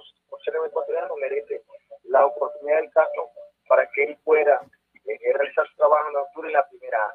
Entonces, en esta circunstancia, eh, quienes hablan, en este momento que nos hicimos cargo de, de este departamento, eh, le presté mi respaldo. y eso va, va muy claro, ¿no? Le dije que el respaldo siempre iba a estar, puesto eh, personalmente yo nunca había tenido como director deportivo un entrenador y, y siempre lo hubiera deseado, ¿no? Porque siempre es mucho más importante tener a alguien que conozca el fútbol atrás alguien que no conozca el fútbol, ¿no? Uno puede, como entrenador, puede apoyarse de estas personas en ese sentido. Y uno nunca tiene que estar, eh, eh, eh, ponerse nervioso ni nada de esas situaciones que de pronto se sienta amenazado, por supuesto. Yo cuando el profesional tiene confianza en lo que hace, pero lo que no, no tiene que temer, ¿no? Mucho más que estamos, hemos dado de todo el apoyo en parte a, a Carlos, tratando de traerle los mejores jugadores que podemos, eh, conversando con él, ningún jugador que está en el club ha venido sin bueno de Juan Carlos y eso es importante. A veces uno como entrenador, eh, a veces el dirigente ya le contrata a los jugadores eh, en circunstancias y uno tiene que comienzan los problemas porque no son el estilo del entrenador eh, comienzan a haber problemas Hemos tratado de cambiar esas circunstancias haciendo un trabajo mixto entre directivos, eh, cuerpo técnico y director deportivo en esas circunstancias. Y en cuanto a lo económico, estamos siendo austeros. ¿no? Muchos de los jugadores que han venido han dejado un poco de lado lo económico, ¿no? muchos por regresar a sus black, otros porque han trabajado con Gustavo cuando que era él, otros han trabajado conmigo, saben la manera como trabajamos. En esas circunstancias a ellos les importa un poco más la parte deportiva. Estamos siendo tan austeros nosotros de que camerinos del estadio Alberto Spencer estamos haciendo trabajos eh, básicos, se puede decir, en el camerino. Estamos en lo económico también en divisiones menores, eh, tratando de que los mismos profesionales que trabajan en su primer equipo también presten su contingente de menores. Tal así que el cuerpo médico que se desempeña en la primera categoría también trabaja en las divisiones menores. Quienes hablan también, que, hacemos como director deportivo del primer plantel, trabajo también como director de las escuelas de fútbol de divisiones menores en octubre. Entonces, en esa circunstancia estamos siendo autónomos económicos porque sabemos, como usted mencionó, en este momento de pandemia, que es una crisis económica, parte de la crisis sanitaria, una crisis económica de todo el país, del mundo, entonces nosotros, los octubre, no estamos incluidos en estas circunstancias y estamos tratando de que, el 9 de octubre se maneje de una manera austera en la parte de, la economía. Bueno, profesor, eh, por nuestro lado, muchísimas gracias. Estamos muy contentos y sabemos que el 9 de octubre cuenta con un profesional importante ayudando eh, gente de fútbol, ¿no? Que maneja la gerencia deportiva y esto poco a poco se están dando en el resto de equipos, algo que era un cargo que no se tomaba tanto en cuenta y que hoy eh, forma parte ya de, de estos proyectos deportivos y que son muy valiosos. Profesor, le agradecemos su tiempo y todo el éxito para su estreno de esta noche frente a Liga de Quito sí, efectivamente, como usted manifiesta, anteriormente se pensaba que el cargo de director deportivo era un gasto económico inútil. Yo creo que ayuda a, que el equipo, su economía la dirija de buena forma, sobre todo en este momento. ¿no? Eh, le agradezco por sus palabras, esperamos hoy un gran partido, toda la afición del país celeste con el partido de Liga Deportiva Universitaria de octubre y gracias por, su, por sus palabras, un gran abrazo a todos y siempre a las órdenes. Correcto, ahí estábamos con el profesor Humberto Pizarro, quien hoy es el gerente deportivo del 9 de octubre. Vámonos con estos consejos que nos va a dar Juan Diego Cornejo. Ochoas Sport, punto de venta autorizado de la marca italiana Lotto. Allí encuentra toda la indumentaria de Deportivo Cuenca 2021 para toda la familia además de una gran cantidad de calzado en reconocidas marcas a nivel mundial como Reebok, Adidas, Nike, Puma, Skechers y más. Ochoas Sport en la ciudad de Cuenca, en la Avenida de las Américas junto al Coral Centro. Envíos dentro y fuera del país eh, al 099 759 1975. Ochoas Sport. La pausa. Y se acaba la primera mitad. Es el momento de irnos a la pausa comercial. Pero ya regresamos con más de Master Golf por CRE Satelital. CRE Satelital está mucho mejor. Espacio publicitario inicia ahora. En CR Satelital conversamos de deportes porque lo sentimos, lo vivimos. La acción es muy rápida, del centro hacia la izquierda, hace lo correcto, levantar la cabeza una vez que ya la defensa está totalmente desacomodada y poner un pase que lo convierte en golazo por la forma en que le pega de zurda y la pone en el ángulo. En el ángulo es una definición espectacular por cómo la pelota entra en ese ángulo tan difícil. Somos CRE Satelital. Está mucho mejor. La Central Unitaria de Trabajadores está con usted desde adentro. Los sábados por CRE Satelital. La Central Unitaria de Trabajadores y su presidente, el abogado Richard Gómez, presenta desde adentro un programa de entrevistas con personajes y charlas importantes sobre temas laborales. Desde adentro, con la conducción de Sandra Grimaldi. Los sábados, 10 de la mañana. Trabajar con fe y esperanza. Espacio publicitario finaliza ahora.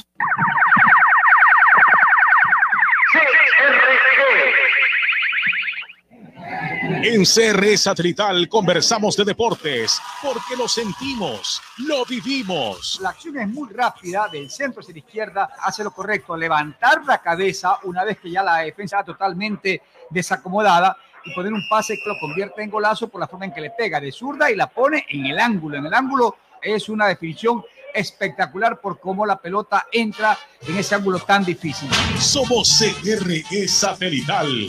Está mucho mejor. Equipos a la cancha, se mantiene la táctica. Equipo que gana no se cambia. Y continuamos con En Master Goal. Hablamos en serio de fútbol. Seguimos aquí en Master Goal, en la CR satelital. Ustedes pueden mensajearnos al 098 45 30 315 098 45 30 31 5 eh, para los amigos que quieran escribirnos al WhatsApp. Eh, Fernando, eh, realmente hay mucha expectativa. Ya escuchábamos al, al profesor Pizarro de lo que pueda hacer 9 de octubre y, lo que vimos en el duelo frente a Barcelona nos hace pensar que no va a ser fácil este cotejo con Liga de Quito. Sí, a ver, eh, eh, está claro que debutar de esta manera eh, ante un equipo que viene disputando la final del campeonato, más allá de que haya quedado campeón o no, incluso mire que para muchos el Liga fue el mejor equipo del torneo, más allá de haber sido campeón, y siempre enfrentar a Liga eh, va a ser un duelo especial, particular, y en el arranque, quizás para un equipo recién ascendido, siempre va a ser muy duro. Pero es un lindo escenario, sin duda alguna. Ahora, eh, creo yo que parte incluso de la pregunta que yo le hice al profe, eh, y que él antes ya había contestado una parte de lo que le quería preguntar cuando hablaba de, de, de ese nuevo, esa nueva faceta que él está afrontando en estos momentos como director deportivo. Era de, de, de, ese par de cuestiones. Uno, de cómo él lo mira, y dos, de qué pens que pensaba de Juan Carlos León como entrenador, porque el profesor León viene haciendo muy bien las cosas en formativas, incluso en Independiente, hizo muy bien las cosas, eh, eh, viene consiguiendo eh, mostrar su trabajo de manera importante, pero este ya es otro terreno, ¿no? Y él lo dice, él se ganó su, su puesto de estar en esta campaña en primera categoría o en, la Liga Pro del Fútbol Ecuatoriano por lo hecho el año anterior, por lo que el equipo mostró con él el año anterior. Y quizás uno puede pensar que lo que mostró, a pesar que hoy todavía es muy poco sorbo como para poder sacar conclusiones eh, importantes o, determinantes con respecto a lo que pueda presentar el equipo durante el año, eh, mostró una cara interesante que vamos a ver si, si la puede mantener, cuánto dura, si, si, si puede presentar eso en la capital, porque porque de todas maneras acá tampoco se puede correr como chivo loco, ¿no? Entonces, me parece que eh, es una buena oportunidad para él y él, y, y, sí quería escuchar un poco qué pensaba él del entrenador y la experiencia que él puede aportarle, hablaba de los tips que podía él darle para enfrentar un equipo en estas circunstancias, en este arranque, siendo recién ascendidos ante un rival que en su casa, dentro de lo normal, debería ser fuerte. Entonces, eh, me, me, dejó, me dejó tranquilo. Vamos a ver qué pasa ya en la cancha hoy por la tarde, cuando arranque y se abra el telón de la Liga Pro y ver cómo le va en esa visita tan dura al equipo turino en, en, en, en, en Ponciano. Así que, hay que habrá que ver, ¿no? Habrá que ver qué es lo que sucede, pero yo me quedé bastante conforme a lo que él nos dice. Eh, muy, muy claro, muy conforme con lo que tiene. Ahora habrá que ver qué pasa en la cancha, ¿no? Juan Diego, ¿cuáles son las expectativas que tú tienes de este 9 de octubre?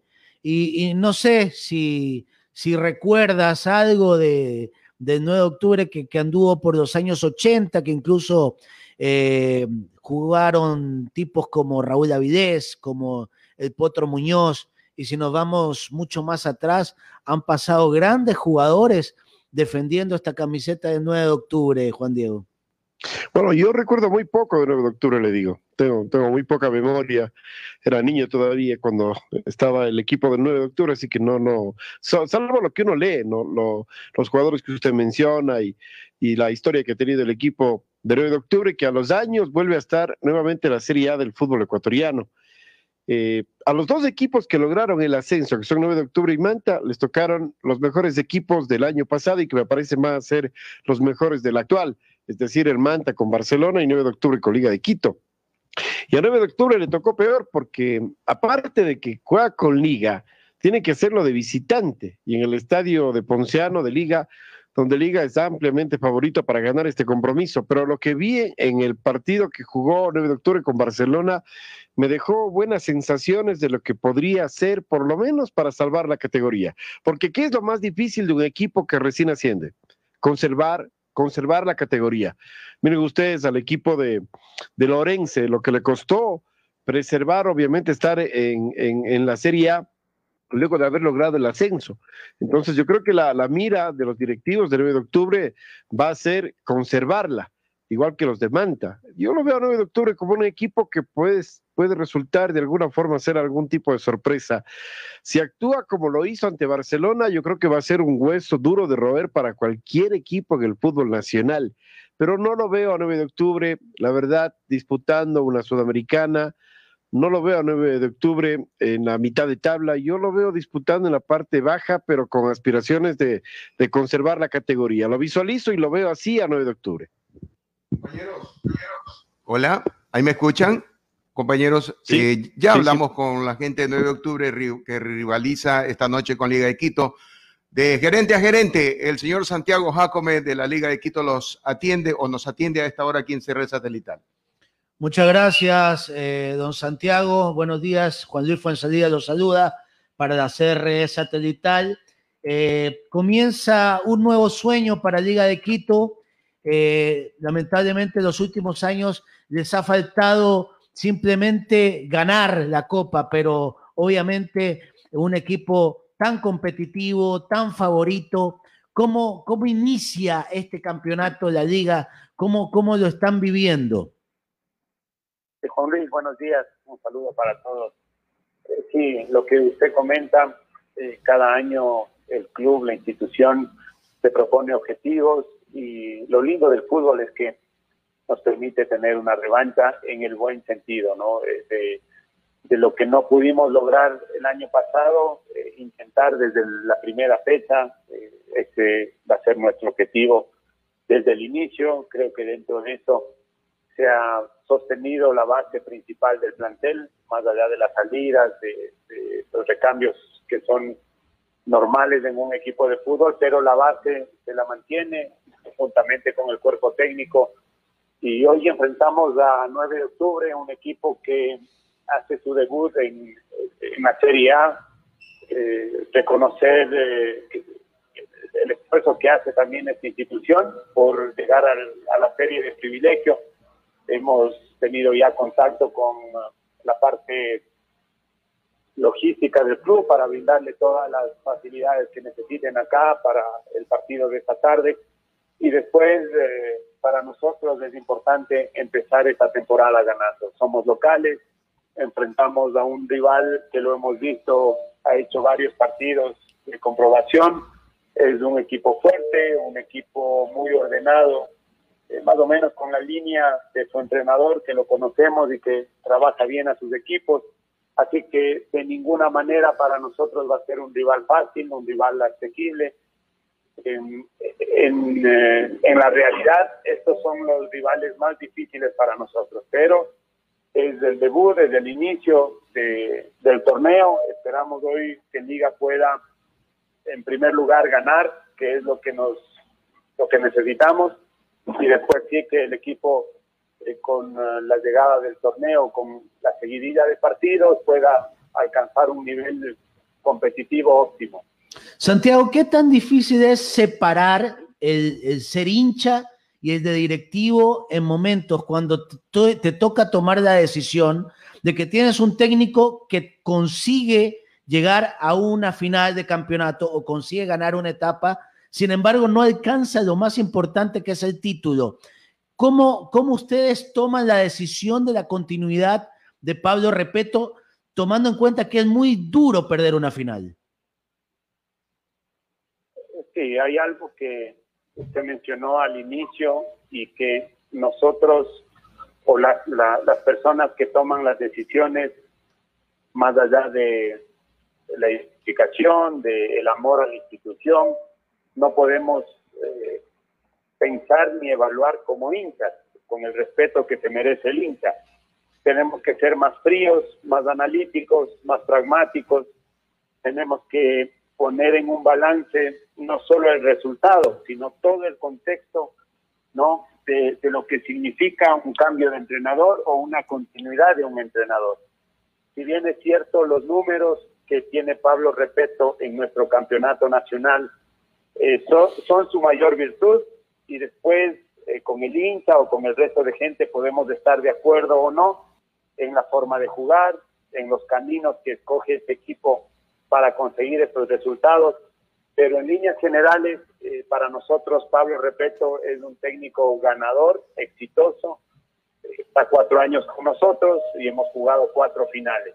Nos ha tocado en algunas ganar, en, en otras perder, pero no es fácil y la solución tampoco es cambiar en, eh, medio camino o, sobre la marcha, digamos, a un cuerpo técnico. Eh, la experiencia y los daños a nosotros nos, nos ratifican que el éxito viene por el trabajo a largo plazo, por la continuidad, por el sostener no solo un cuerpo técnico, eh, sino también una base de jugadores, ese es el camino, independiente de el sistema de juego, de la parte deportiva, de la parte técnica, táctica, eh, creo que como institución Liga se ha, se ha caracterizado por trabajar a largo plazo y darle continuidad a los procesos. Y no vamos a cambiar y vamos a seguir apostando a lo que nosotros creemos y estamos convencidos que es el camino correcto. Juan Diego Después de todo esto, al final también es fútbol y se puede ganar y perder. Entonces, pero el análisis nuestro no solo es en el resultado final, sino en todo un año o un proceso que nos ha llevado a, a esto. Lo tenemos a Juan Diego Cornejo desde Cuenca, que también quiere consultar de Santiago. Sí, eh, saludos, saludos cordiales, Santiago. Eh, a ver, lo estaba leyendo al directivo Isaac Álvarez de Liga de Quito y él hablaba de que ustedes no conocieron la lesión de, de Caprov, de, que es eh, ariete de argentino de 25 años, que tiene una lesión muscular. ¿Qué tiempo le, costará al jugador recuperarse para estar ya en el tema del campeonato nacional con Liga? Santiago, gracias. Sí, mire, en el caso de Juan Caprov, él tiene una molestia muscular producto del trabajo. Él no viene entrenando, no ha hecho un, un trabajo de pretemporada y en la primera semana que él empezó a trabajar con nosotros en la parte diferenciada, en la parte física, eh, sintió una molestia, una carga muscular. Eh, esto, según los médicos, que son los que lo están tratando, eh, no, no es nada grave. Él tendrá que retroceder, si, si, si, vale la palabra, dos, tres días y empezar desde el lunes ya con normalidad. Esto, lógicamente, nosotros sabíamos que le iba a costar un poquito más de tiempo por el tema de adaptación y también porque le va a costar eh, el no venir entrenando, lo mismo que Luis Amarilla.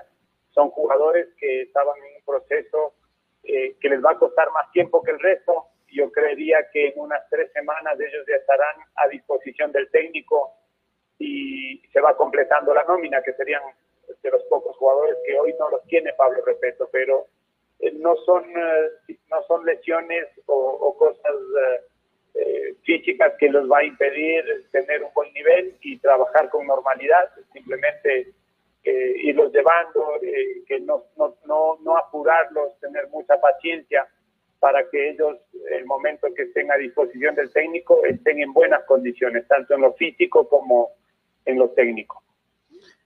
Eh, Santiago, una más. Eh, ¿Cómo tomó usted personalmente las declaraciones que dio Andrés Chicaiza, jugador que todavía es de Liga de Quito y que está a préstamo en el Deportivo Cuenca? mire, yo no, no, quiero entrar en polémicas, eh, cada jugador o cada persona tiene que hacerse responsable de lo que hace y de lo que dice. Eh, no tengo nada que comentar, simplemente me parece que esto no le ayuda al jugador en su imagen en relación a los entrenadores, porque después de que sale de un club, dar un comentario me parece que no es sano, pero eh, eso lo dejo para, para ustedes, que lo analicen ustedes. Y como dije, eh, nosotros estamos preocupados y pendientes más de lo que Andrés Ticais hace en la cancha, dentro de la cancha que afuera. Fernando Estrada de Quito le pregunta, Santiago.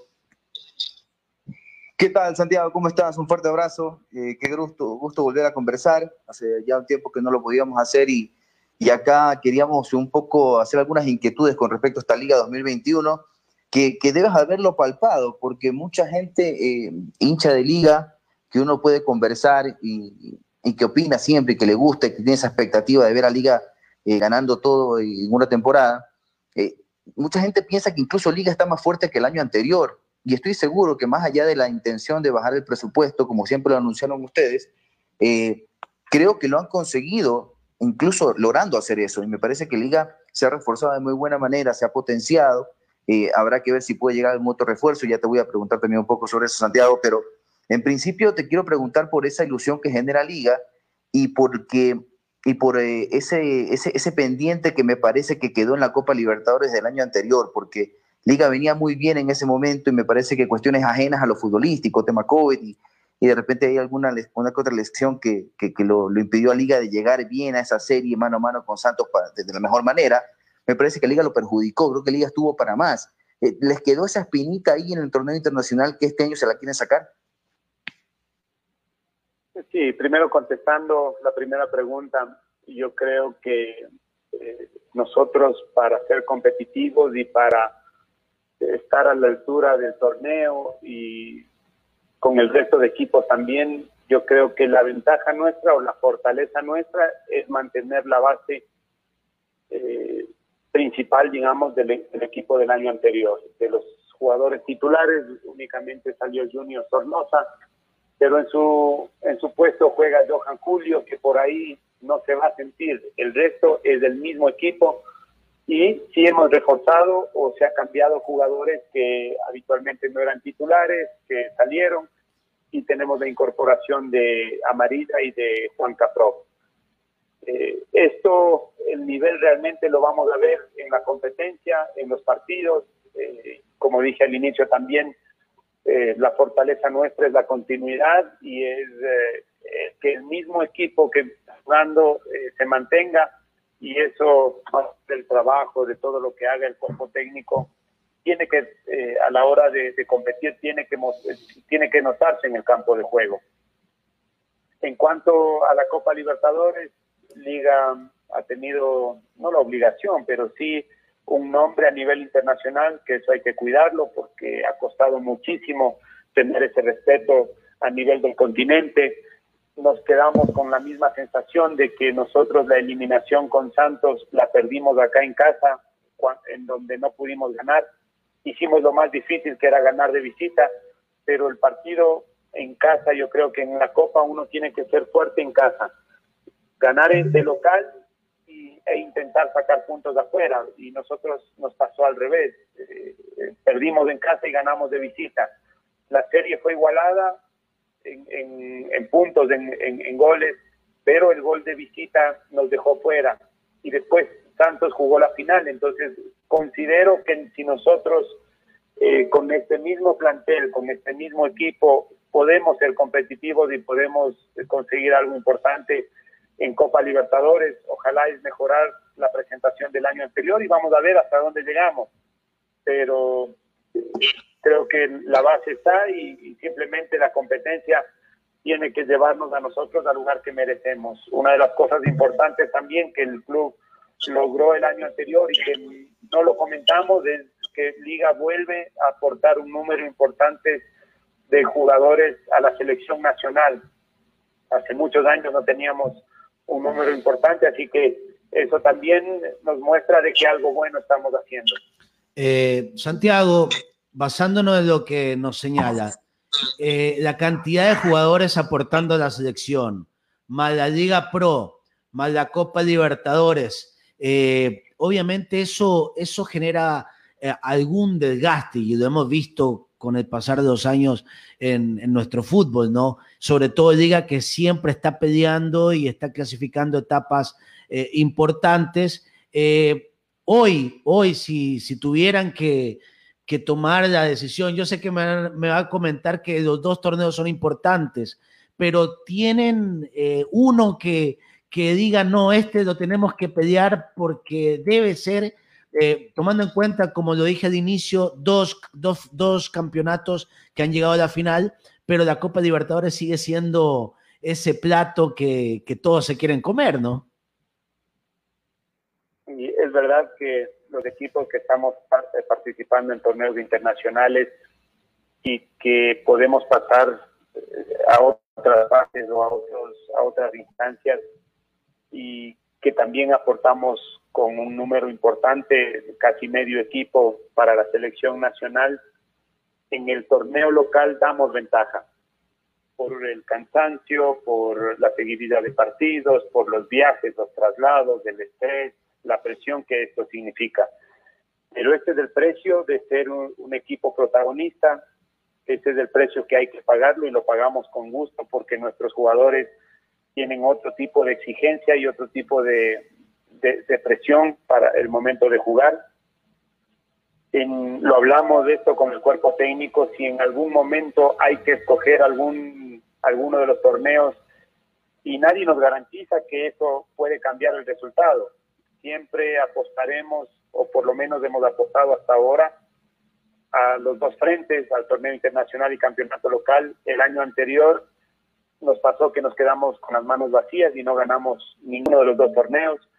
Y no sé si este año va a cambiar, pero eh, históricamente el equipo no ha escogido, no le ha dado ninguna de las, no ha, no ha escogido ninguno de los torneos y un poquito, no sé si la fortuna, la suerte, no sé cómo llamarlo, a veces hemos podido conseguir algo, pero eh, la, la, última experiencia nos quedamos con las manos vacías y no sé si este año, en el momento de tomar una decisión, prioricemos uno de los torneos y ver si, ese, si eso cambia el resultado final.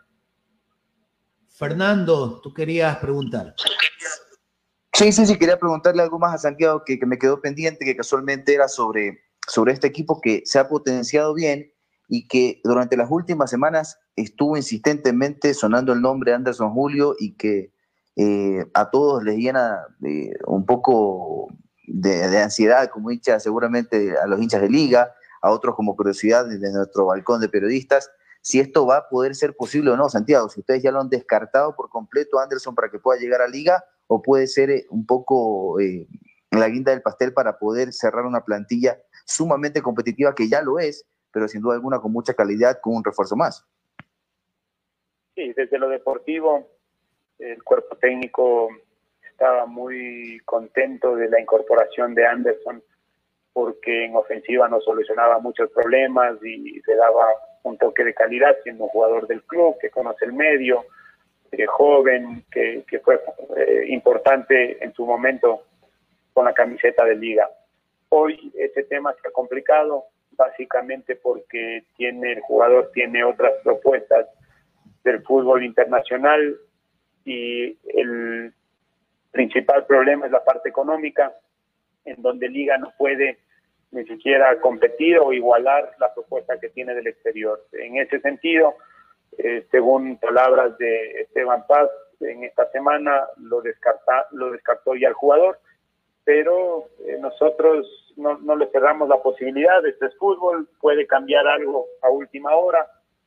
Eh, lo que sí sabemos es que eh, el club hará el, esfuerzo hasta donde pueda porque esto se dé y si no, ahí sí cerraríamos el tema de, de incorporaciones, no, vendría ningún jugador más eh, y cerraríamos la, plan, la, la plantilla para la, la temporada en curso. Santiago, la última, eh, realmente es, es importante eh, ordenar esto de las finanzas en tiempos de COVID. Lo, escuché la semana pasada señalando que diga eh, por la no presencia de público, perdió aproximadamente cerca de medio millón de dólares.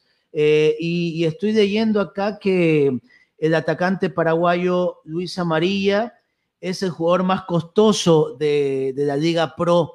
Eh, ¿Cómo están manejando esta situación difícil, no? Que es para todos los clubes. Es verdad, la parte económica afecta no solo a Liga, sino al resto de clubes del país y a la economía del país y, del mundo también. En ese sentido, eh, nosotros, a ver, este, este dato de, lo que perdió Liga, me imagino que se refieren a la Noche Blanca. Sí, más o menos era medio millón lo que la Noche Blanca le generaba al club. Eh, por otro lado, en cuanto al, al, manejo económico, eh, es verdad, Luis Amarilla es un jugador eh, costoso. Eh, si él no venía en las condiciones que vino con el tema de la lesión, era imposible traerlo desde los Estados Unidos, pero se compensa también con la salida de Rodrigo Aguirre, que era un jugador eh, mucho más caro y que no nos producía lo que realmente tenía que producirnos a nosotros. Entonces, eh, ahí creo que se hizo un balance, un, ajuste que bajamos igual el presupuesto de liga. Y por otro lado, en la nómina de este año, para esta temporada, tenemos 28 jugadores. De los 28, 13 jugadores son provenientes de las divisiones formativas, son chicos que han sido promovidos desde la reserva. Y ahí también eh, es una oportunidad para el club bajar, no solo bajar costos, sino también producir más jugadores, sacar más jugadores de la cantera, que eh, por todo sentido van a ser más económicos, más baratos, y tienen ese plus, ese adicional, que tienen la, la identificación, la identidad con el club, que siempre nos van a dar un poquito más por, por haber nacido en la institución. Así que eso ha sido básicamente cómo se ha manejado la parte económica. Esperamos que funcione, esperamos que este año los chicos del club tengan más oportunidad y sobre todo que la sepan aprovechar. Le damos la palabra a Juan Diego ya para, para despedirnos de Santiago y agradecer de su participación. Sí, Santiago, eh, como estamos transmitiendo desde Cuenca, hay mucha gente de Cuenca que nos piden que le haga esta pregunta sobre el traspaso de Andrés Chicaiza de Liga a Deportivo Cuenca. ¿Liga está pagando un porcentaje del sueldo? ¿Eso hizo Liga para que pueda llegar el jugador hasta el Cuenca? Sí, es verdad. Liga paga un porcentaje del, pase de, Andrés. Creemos que desde lo deportivo es una linda plaza para que Chicaiza pueda jugar, pueda consolidarse, pueda tener continuidad y la idea es retornar, que retorne el próximo año acá a la institución. Entonces, eh, la parte económica, eh, Liga tuvo que hacer un esfuerzo también en conjunto con una empresa privada para cubrir los los costos que Andrés eh, tiene por, su contrato con Liga. Correcto, Santiago, le agradecemos su participación, muchos éxitos en lo que es el inicio de la Liga Pro y por supuesto todos quisiéramos que Liga de Quito nos vuelva a llenar de alegrías en esa Copa Libertadores y en Copa Sudamericana como lo consiguieron en el año 2008. Santiago, muchas gracias. Gracias a ustedes, a las órdenes siempre. Correcto, ahí teníamos a Santiago Jacome, gerente deportivo de la Liga Deportiva Universitaria de Quito. Eh, eh, Fernando, eh, Juan Diego, ¿algo que quieran comentar? Bueno, más bien ir a la pausa, Juan. tenemos ya este momento 11 eh, horas con 33 minutos. Recomendarles para que vayan a Ochoas Sport, punto de venta autorizado de la marca italiana Loto. Allí encuentra toda la indumentaria del Club Deportivo Cuenca 2021 para toda la familia. También una gran cantidad de calzado en reconocidas marcas mundiales como Reebok, Adidas, Nike, Puma, Skechers y más. Ochoas Sport le espera en la Avenida Las Américas junto al Coral Centro en Cuenca. Envíos dentro y fuera del país. Si usted se contacta al 099-759-1975. Vamos a ir al corte y luego les tenemos ya confirmados los días y las horas de las próximas dos fechas eliminatorias donde Ecuador obviamente tendrá que enfrentar a Venezuela y a la selección de Chile. Esto tras el corte.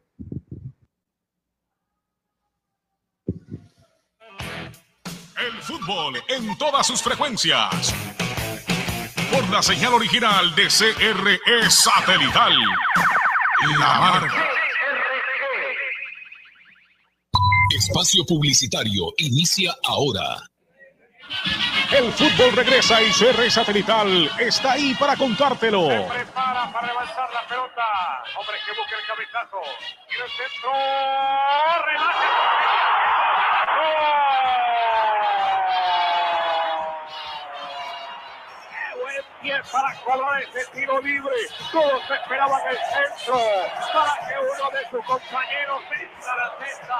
Pero esto se fue al fondo. Directamente por a las redes. Es la fiesta.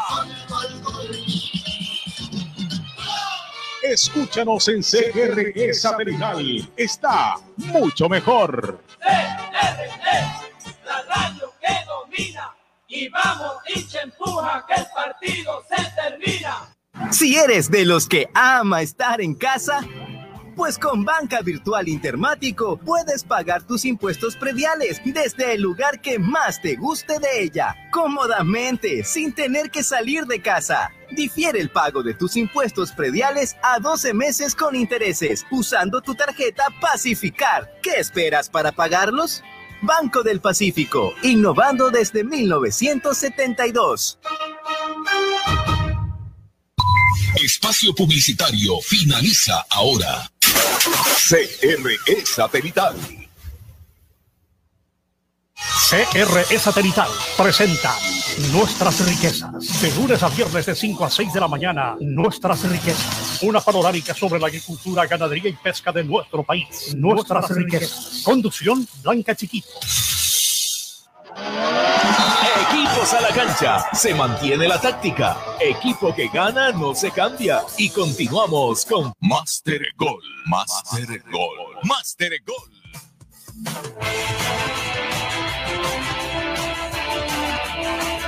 Continuamos en Master Goal cuando son exactamente las 11 con 36 minutos aquí en la ciudad de Guayaquil, en territorio ecuatoriano. Rapidito para, antes de dar la información que prometió Juan Diego, la posible alineación de Liga de Quito para esta noche eh, frente al 9 de octubre sería con Adrián Gavarini en el arco, Pedro Pablo Perdaza, Franklin Guerra, Moisés Corozo, Cristian Cruz, Piovi, Jordi Alcíbar, Matías Zunino, Johan Julio, Adolfo Muñoz y Martínez Borja. Fernando, ¿cómo es este equipo? ¿Cómo, cómo crees que, que diga tiene que asumir este partido? Totalmente protagonista, me imagino, ¿no?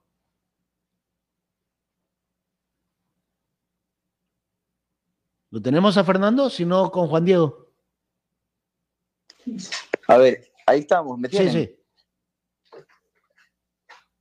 ¿Me o no? Te escuchamos, te escuchamos.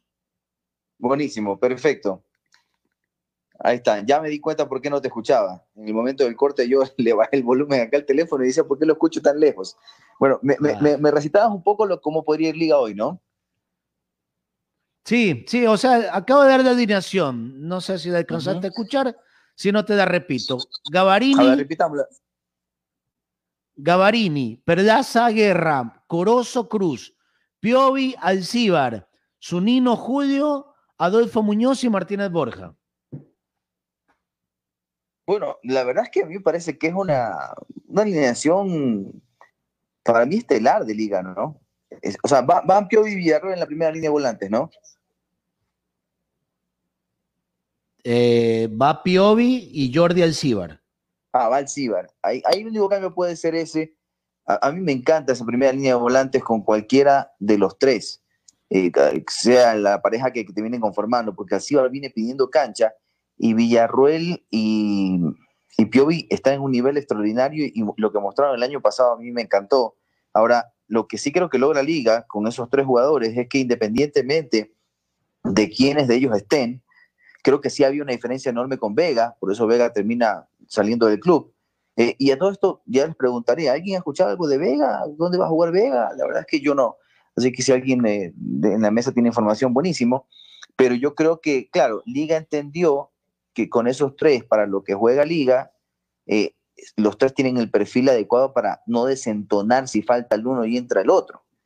Y eso a mí me encanta porque este chico Alcibar es un chico joven, recordemos que fue parte de esa histórica selección ecuatoriana que consiguió el campeonato sudamericano y el, y el tercer lugar en el mundial. Y Alcibar sigue creciendo sigue creciendo sigue pidiendo pista. Eh, me parece que la elección de liga es, es, es, lo mejor que tiene hoy liga. No sé si en el camino después algo cambie con los amarillas, con, con, con, con con los que llegaron, si algo llega a cambiar. Y si llega Julio, que lo dudo por lo que nos ha contado eh, Santiago Jacome, eh, me parece que esto es lo que tiene liga y, tiene casi que lo mejor que, puede presentar en cancha. Y este equipo que ya el año pasado tuvo un asentamiento, una vez que coja, digamos que rodaje en este año, yo creo que, que Liga va a volver a ser, y, y dense cuenta, ¿no? Eh, sin los papeles ya es eh, uno de los grandes candidatos, yo creo que eh, mejorando incluso lo que hicieron el año anterior en cuanto a funcionamiento, porque fue muy bueno, creo que otras cosas como el COVID y lesiones complicaron que Liga siga agarrándose ese buen ritmo futbolístico, Liga, Liga sin duda alguna es uno de los grandes candidatos. Juan Diego, eh, obviamente no es el favorito, pero 9 de octubre formaría probablemente con Recalde, Gómez, Fernández, Becerra, Mina, en el medio campo Oña, Casares, Cetre, Luna, Fajardo y Paredes. Eh, ¿Le alcanzará? Igual es un equipo competitivo, tiene, tiene tres jugadores que ante Barcelona mostraron mucho nivel como el caso de, de Casares, Cetre y Oña. A ver, yo veo, Juan Luis, que la fortaleza de 9 de octubre no está en las individualidades.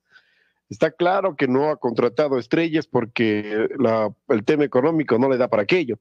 Y hablaba, hablaba Humberto Pizarro de que incluso él tiene que encargarse no solamente de ser el director deportivo, sino también de, del trabajo de inferiores, porque la economía del club no da para más. Entonces, yo creo que la fortaleza de este equipo está en el juego en conjunto. Y ese hay que dar el mérito al, técnico Pechón, eh, a Pechón, a León, eh, de darle una identidad de fútbol que lo vimos en, en, enfrentando a Barcelona, yo creo que esa va a ser la gran fortaleza. De que Liga no la va a tener fácil el anterior de octubre, no creo que la tenga fácil, pero asimismo pienso que Liga es el gran favorito para obtener el triunfo, porque Liga, aparte de tener juego de conjunto, tiene individualidades que muchas veces le han salvado los partidos. Ese no es el caso de 9 de octubre, pero de todas maneras creo que va a ser un equipo que no va a ser pan de entrega, que va a ser difícil, pero considero que Liga tiene las armas como para alcanzar una importante victoria en el inicio del campeonato. Le recordamos la fecha 1 de la Liga Pro, arranca el día de hoy, 16:30, Universidad Católica Olmedo. Hemos hablado muchísimo de este partido, creo que es el que más llama la atención el día de hoy.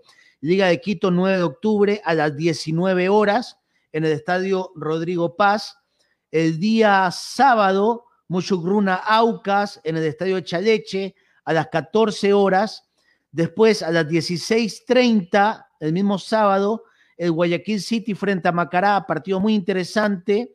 De igual manera, a las 19 horas en Manta, el conjunto de Manta frente a Barcelona.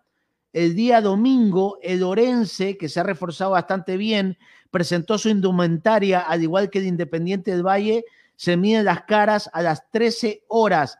Después viene Técnico Universitario Delfín, 15.30 el domingo, y cerramos la fecha en el Capuel, 18 horas, Emelec Deportivo Cuenca. Los partidos que se vienen, creo que hay algunos llamativos, Fernando, ¿no?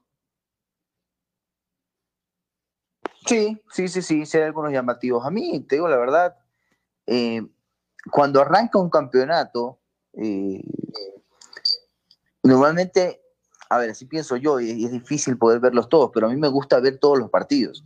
Y todos se me hacen interesantes. ¿Por qué? Porque desde el análisis que nosotros debemos hacer como periodistas, eh, es el de un poco ver eh, qué ofrece cada equipo, ¿no? Ya en competencia pura. Ver qué nos puede ofrecer cada equipo y, y, ser muy analíticos en la primera, segunda, tercera, cuarta y hasta la quinta, sexta fecha probablemente. Es verdad que este sistema de campeonato no te permite esperar tanto, pero estamos claros de que no vamos a ver el real funcionamiento o el techo que pueden llegar a alcanzar estos clubes hasta después de cinco, seis, siete fechas. Entonces, eh, sobre todo para ir viendo cómo van estos equipos, que ninguno, la verdad es que yo lo digo muy sinceramente, hasta los que han mantenido eh, su base, a mí me cuesta creer que digan yo llegué a punto, hermano, al arranque del campeonato. Llegué al, con el equipo como lo quería. Me parece que ninguno va a decir aquello. Todos los equipos terminan llegando todavía con detalles pendientes, con cosas que trabajar eh, y con cosas que ir, eh, que, la continuidad de partidos te va a ir dando, ¿no? Entonces, básicamente lo que yo quiero ver de todos los equipos en esta primera fecha es, es quién está más lejos o más cerca de poder alcanzar ese nivel óptimo y, y de a poco iremos sacando conclusiones, porque hay gente que ya ha ido sacando conclusiones de, y sus apuestas de, quién se va, quién se queda, quién, quién, entra a Copa Libertadores, Copa Sudamericana, eh, quién es campeón. Bueno, es, es, fácil poder decir candidatos, pero de ahí a, apuntar tan rápido sin verlos mayormente en cancha, porque hay equipos que se han reforzado muy bien, Guayaquil City, eh, Aucas también, te lo pongo sobre la mesa. Hay que ver de qué es capaz Católica este año, porque el año pasado también compitió bien y viene compitiendo bien en los últimos años con, con de la mano de Sachi Escobar. Eh, hay que ver qué pasa con Emelec, cómo, cómo, si Rescalvo al fin logra hacer un buen año, porque no lo ha hecho, ha quedado octavo y quinto en los últimos dos torneos y me parece que son los premios en absoluto. Entonces habrá que ver cómo llegan estos equipos y, y, y, y ver quiénes son eh, realmente en campo, ya en competencia pura, repito, Así que a mí me llena de expectativa ver toda la fecha. Es verdad que hay partidos que son más, unos más atractivos que otros. Eh, y a algunos les puede llenar más ver el de Liga, a algunos les puede llenar más ver el de Barcelona, a otros les puede llenar más ver MLE Cuenca, que no es un, es un, es un partido interesante también, y que fue uno de los últimos que definió la suerte del torneo el año anterior. Así que creo que, que, que hay mucho por ver y se hace muy emocionante siempre que arranca el campeonato para todos los hinchas en general. Creo que también debe ser para nosotros ver toda la primera fecha. Creo yo que que, que es eh, ilusionante desde cualquier punto de vista. Juan Diego, ¿cuál es tu expectativa de este, esta nueva edición de la Liga Pro? A ver, eh, yo veo que, por ejemplo, los equipos que el año pasado estuvieron como favoritos para obtener el campeonato son los mismos para el año 2021. Es decir, eh, creo que Barcelona y Liga como los más importantes, pero no se puede dejar de lado al equipo de Católica, a Independiente del Valle. Yo tampoco lo dejaría fuera al equipo del Emelec y sumaría un, un, conjunto que me parece que se ha armado, sobre todo a la mitad de la cancha hacia arriba, convenientemente y podría ser la sorpresa del campeonato, que es Aucas. Yo considero que estos seis equipos van a luchar eh, palmo a palmo por el tema del torneo. Quizá Barcelona y Liga con más probabilidades. Pero eh, noto, por ejemplo, que la parte de abajo, eh, para el no descenso, yo lo veo fijo al Manta, lo veo a Olmedo, lo veo también, eh, podría ser en algún momento, no sé, 9 de octubre, a pesar de que era un equipo compacto, pero no sé hasta qué punto le puede alcanzar. Pero básicamente a Olmedo y a Manta lo veo disputando ese tema del descenso, los veo muy débiles. En una posición intermedia lo veo a un equipo como Deportivo Cuenca, lo veo a, a cuadros como Muchugruna, por ejemplo, a Guayaquil City también lo ubico en ese costado. Creo que este torneo va a ser competitivo, pero claramente demarcado por equipos que van a estar en la parte de arriba, en la parte media y disputando el descenso. Sí, yo también pienso de que marcará una diferencia eh, Liga de Quito, Barcelona, Independiente, y después eh, vamos a ver cómo, cómo resuelve los problemas que tuvo el año anterior Rescalvo, pero creo que Medec también va a estar ahí peleando. Eh, y ahí tengo mis dudas de lo que pueda ofrecer Guayaquil City, el Aucas y el Delfín. Después, eh, lo de Católica siempre es un interrogante y veo con buenos ojos cómo se reforzó el Orense y veo con buenos ojos cómo vi por lo menos en la noche amarilla, solamente en un partido, hay que ver cómo le va hoy día, eh, el 9 de octubre creo que los equipos de Guayaquil pueden darnos diferentes sorpresas, unas agradables y otras que, que nos puedan tal vez decepcionar. Las agradables yo veo con muy buenos ojos lo de Barcelona y lo de Guayaquil City. Lo que me genera mucho, muchos cuestionamientos es lo de Emelec por, por la presencia de Rescalvo y lo que venimos viendo en las últimas temporadas. Sin embargo, eh, los refuerzos que ha traído eh, se nota que son un aporte. Entonces, vamos a ver si con esos aportes Emelec mejora, pero lo fundamental es el estilo de juego. Y lo de 9 de octubre, como lo dije, me gusta que es un equipo que, que lucha mucho, que tiene mucha entrega, pero no sé si le va a alcanzar para pelear con, con equipos poderosos y, pierda ese miedo escénico, digamos, de volver a la primera división. Ya han pasado equipos eh, de estos antiguos, como el caso del América, que subió y por la misma se fue. Entonces, la verdad, esa es la duda que tengo. Eh, lo de Manta me, me, causa mucha, mucha, mucha duda. No sé si realmente el Manta pueda ser un equipo que pueda pelear eh, Copa Sudamericana o mucho menos Copa Libertadores. Creo que por lo visto eh, va a tener que estar peleando el descenso. Y, lo del Cuenca me parece que se ha reforzado bastante bien. Como lo dice Juan Diego, es probable que, que, tenga que mejorar en la parte defensiva. Yo creo que, que hay jugadores que pueden volver a, a retomar un nivel o a lo mejor con el compañero que llega eh, pueda, puedan afianzarse los dos. Y, en ofensiva, vamos a ver si la llegada de este chico Naula le puede dar esa fuerza goleadora que, que presente el Deportivo Cuenca. Por supuesto. Este, antes de terminar el programa, compañeros, eh, están confirmadas ya las, los días y las horas de la fecha eliminatoria. Eh, a ver si me ayudan ustedes también con el tema de las horas, porque lo que me llegó como información es hora, obviamente, de cada ciudad. El jueves 25 de marzo se jugarán dos partidos de eliminatoria. En La Paz, en el estadio Hernando Siles, se jugará el partido Bolivia ante la selección de Perú a las 5 de la tarde. A ver, la diferencia horaria con Bolivia, con La Paz es de una hora. Allí estamos de las 12 con 50. Es decir, el partido se va a jugar, si no estoy mal, a las 4 de la tarde, compañeros, hora de nuestro país, ¿no? Sí, eh, no, tengo, no tengo los horarios en estos. A ver, no, no, no, no tengo los horarios en estos momentos, pero te los puedo confirmar. Va a ser a las 4, de la tarde, ¿no es cierto, Fernando? El partido Bolivia frente a Perú. Le, digo para. Claro. El, partido. Ese es el horario que yo tengo confirmado a ver, el partido de 25 de marzo, Bolivia-Perú. Exacto, a las 4 de la tarde, hora ecuatoriana. Ese mismo día, en el, en el Estadio Olímpico Preuniversitario, a ver, Estadio Olímpico Universitario de Caracas, a las 18 horas, Venezuela frente a la selección ecuatoriana. Vuelve Venezuela-Caracas, tengo entendido, ¿no? Claro, va a jugar en Caracas, en el Estadio Olímpico Universitario. A las 17 horas tengo yo. Sí, porque hay una hora de diferencia entre, entre Venezuela y Ecuador, así que va a ser a las 17 horas, ese partido está confirmado. El día viernes en Barranquilla, Estadio Metropolitano, a las 5 de la tarde jugará Colombia frente a Brasil. A las 21.30 en el Estadio Nacional de Santiago de Chile, Chile ante la selección de Paraguay. Y a las 9 de la noche en el Estadio Santiago del Estero, eh, en el Estadio Único a las 9 de la noche, que serían 7 de la noche de Ecuador, Argentina frente a la selección de Uruguaya, partido de la fecha. Eh, Juan Diego, yo tengo aquí Chile, Paraguay 19.30 hora ecuatoriana y Argentina, Uruguay 19.30. Hora ecuatoriana. a ver, yo tengo a las, esto es oficial de la Comebola, ah, a las, claro, a las, a las 9, a las 7 de la noche de Ecuador sería Argentina, Uruguay. Correcto, perfecto. Eh, el martes 30 de marzo, atención en Quito, del estadio Rodrigo Paz Delgado, a las 4 de la tarde va a jugar Ecuador ante la selección de Chile.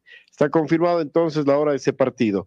En Montevideo, en el estadio Centenario, 19.30, Uruguay frente a la selección de Bolivia. En Asunción, Estadio Defensores del Chaco, 19 con 15, Paraguay frente a la selección de Colombia. El partido en Lima entre, a ver, en el Estadio Nacional de Lima, a las 20 horas será Perú frente a la selección de Venezuela. Y en Recife, en el Arena Pernambuco, a las siete y media de la noche de Ecuador, jugará Brasil ante la selección de Argentina en el partido más importante, obviamente, de la fecha. Increíble, ¿no? Eh, realmente a mí lo que no me ha gustado de estas eliminatorias, sobre todo en estos tiempos de pandemia, que no se puede ir al estadio, obviamente quisiéramos sentarnos y ver toda la fecha eliminatoria, pero todos los partidos se cruzan, entonces no se pueden ver todos. Imagínate, eh, la fecha 5 está el partido Colombia-Brasil. ¿Quién no quiere ver un Colombia-Brasil? Pero resulta que a la misma hora juegan Venezuela y Ecuador. Eh, lo mismo sucede en la noche. Está el Chile-Paraguay y está Argentina-Uruguay. ¿Quién no quisiera ver esos dos partidos? Son, creo que son errores. Terrible, ¿ah? ¿Perdón? Terrible, porque, porque incluso se presta para, para, para hacer una linda jornada de ver dos partidos de ese nivel consecutivos, ¿no? Exactamente. Y mira, y fíjate la fecha 3, prácticamente la misma hora. A las 16 horas Ecuador-Chile y a las 17 con 15 Paraguay-Colombia. Y después viene otro partidazo que es a las 19.30 Brasil-Argentina. Pero antes no terminas de ver completo el Uruguay-Bolivia y el Perú-Venezuela. Bueno, que no son tan interesantes, pero yo creo que las eliminatorias uno siempre quiere verlas completas, ¿no? Sí, sí, sí. Sí, uno siempre quiere verlas completas. Quizás en ese último ejemplo que diste, los otros partidos no están al nivel de un Brasil-Argentina, pero eh, los otros ejemplos sí fueron muy, muy válidos, muy, muy válidos. Así que yo no sé si sea una medida que están tomando también por el tema pandemia, por ejemplo, para que la gente no agarre pretexto y se instale toda la tarde con el grupito de panas a echar las cervecitas y, y a ver la eliminatoria, ¿no? No sé si sea una medida que están tomando por esto, yo no lo sé. Normalmente este tipo de cosas obedecen al tema televisivo, pero, pero habrá que ver qué, qué, pasa en el futuro, quizás con un, eh, un virus más controlado eh, a nivel mundial, veremos si esto puede llegar a cambiar en, nuestra, en nuestro continente al menos. eh, con respecto a los horarios y si tiene algo que ver esta cuestión que les digo. Un par de detalles porque estamos muy cerca de ya cerrar el programa. Eh, el Australian Open ya tiene sus finalistas. Eso te iba a preguntar, ¿te vas a levantar a las 3 y media de la mañana a ver la final? Hay que hacerlo, hay que ¿Sí? hacerlo. No, no, no, no me puedo perder. Lo estaba haciendo, la verdad es que he dormido mal toda esta semana, no te voy a mentir. He dormido mal toda la semana porque, porque he, he levantado a ver los partidos. eh, me ha- por momentos ha costado mucho. Incluso un día, eh, el primer turno que, a- que, que arranca a las 11 en la- arrancaba a las 11 en la noche eh, de Ecuador, eh, preferí, preferí no verlo para dormirme temprano y poder levantarme a ver el, el partido después en el horario de las 3 y media de la mañana. Y aún así no lo logré, me levanté como a las 4 y cuarto, un poco asustado por, por, por, por, la necesidad de ver el tenis, pero, pero, pero sí, seguramente lo haremos. Ya siendo la final, hay que hacer el sacrificio. Y lo que sí quería decirles es que la final se va a jugar entre el ruso, el, el, el robot ruso, como le dicen a Daniel Medvedev, que le ganó al griego Tsitsipas. Tsitsipas había dejado afuera Nadal, recordemos, en cinco sets, en un partidazo. Bueno, eh, Medvedev lo dejó en tres sets, lo resolvió en tres sets por 6-4, 6-2 y 7-5, metiéndose en la final para enfrentar a, a Novak Djokovic, al serbio, eh, en una final en la cual, soy sincero, yo lo veo mejor, que llega mejor a Medvedev, pero veamos, también la experiencia de un, de un hombre perteneciente en los últimos años a ese Big Four y que, y que fue muy, muy difícil destronarlos, o ha sido muy difícil destronarlos, como es Novak Djokovic, que hay que revisar los números de Djokovic, la cantidad de finales que ha disputado de, las últimas 70 finales de Grand Slams, él ha estado presente, me parece que eh, en, un gran porcentaje de ellas, y es increíble los números de, de Djokovic y el resto de pertenecientes a ese Big Four. Pero bueno, veremos, veremos si la experiencia de, de Djokovic eh, prima sobre un Medvedev que es realmente un tipo frío en la cancha. Parece que nada le afectará mentalmente. Eso contarles con respecto al tenis y lo de LeBron James, que ayer sumó su punto 35 mil en el básquet de la NBA. ¿Qué les parece? 35, más de 35 mil puntos ya para esta leyenda del básquetbol, que solo se la compara en puntos con eh, gente como Karl Malone o Karim Olajuwon, que son los que consiguieron en su momento la mayor cantidad de puntos. Si me preguntas el orden, eh, Karim Olajuwon estaba, eh, bueno, Karim eh, Abdul-Jabbar estaba, perdón, en, en primer lugar y después Karl Malone. Eh, y ahora, pues ahí en ese top 3 está LeBron James con más de 35 mil puntos. Una locura. Sí, reforzando lo que decías de, de la final de la Australia Open, le puso una alerta eh, Djokovic a Medvedev y a la nueva generación de tenistas, señalando que esta generación tiene que trabajar muchísimo para lograr el nivel del famoso Big Three, que él forma parte junto a Rafa Nadal y junto a Roger Federer. Así que eh, ya, ya le fue aplastando diciendo que tienes que pelear mucho para lograr ser un histórico como, como estos tres gigantes que hemos tenido la oportunidad de ver en nuestra generación, ¿no? Oye, te agrego algo, te agrego algo. Si Medvedev gana, eh, logra meterse como nuevo número dos del mundo y, cambiaría ese orden que ha habido en el Big Four durante los últimos años. Y esto solo se consiguió desde la época de Leighton Hewitt, para que tengamos una idea de cómo vienen compitiendo estos monstruos en los últimos años, como son Federer, Nadal y Djokovic, y siendo los dueños, amos y señores del ranking, ¿no? Una cosa increíble. Bueno, eh, vamos con la despedida de, de Juan Diego eh, desde Cuenca. Sí, gracias Juan Luis. Un saludo para Fernando también. Ya mañana, no, el día lunes estará Alfredo. Estamos confundidos algo con el tema del feriado. Miren, ya de nuevo fin de semana. Amigos, gracias y les deseamos que precisamente tengan un buen resto de viernes. Fernando, tu despedida. Faltan 10 minutos más. Nos vamos, nos vamos. Acá mi hijo ya dice que faltan 10 minutos más para su clase. Disculpen que se filtra ahí el audio, pero está como loco ya por terminar su clase. Ya le están pidiendo tiempo, ya le están pidiendo tiempo. Correcto. Ya está pidiendo tiempo, así es. Queridos amigos, abrazo, ¿ah? queridos amigos, un gran abrazo, que tengan un lindo fin de semana, estén atentos de CRE Satelital 560M, porque tenemos fútbol de largo, Liga Pro con grandes partidos, con grandes profesionales relatando y comentando, así que está la invitación para que sigan sintonizados. Nos vemos hasta el día lunes aquí en Master Gold. Juan Luis Fonsadía se despide, Juan Diego Cornejo desde Cuenca, Fernando Estrada desde Quito. Un abrazo, chao, chao. Termina Master Gol.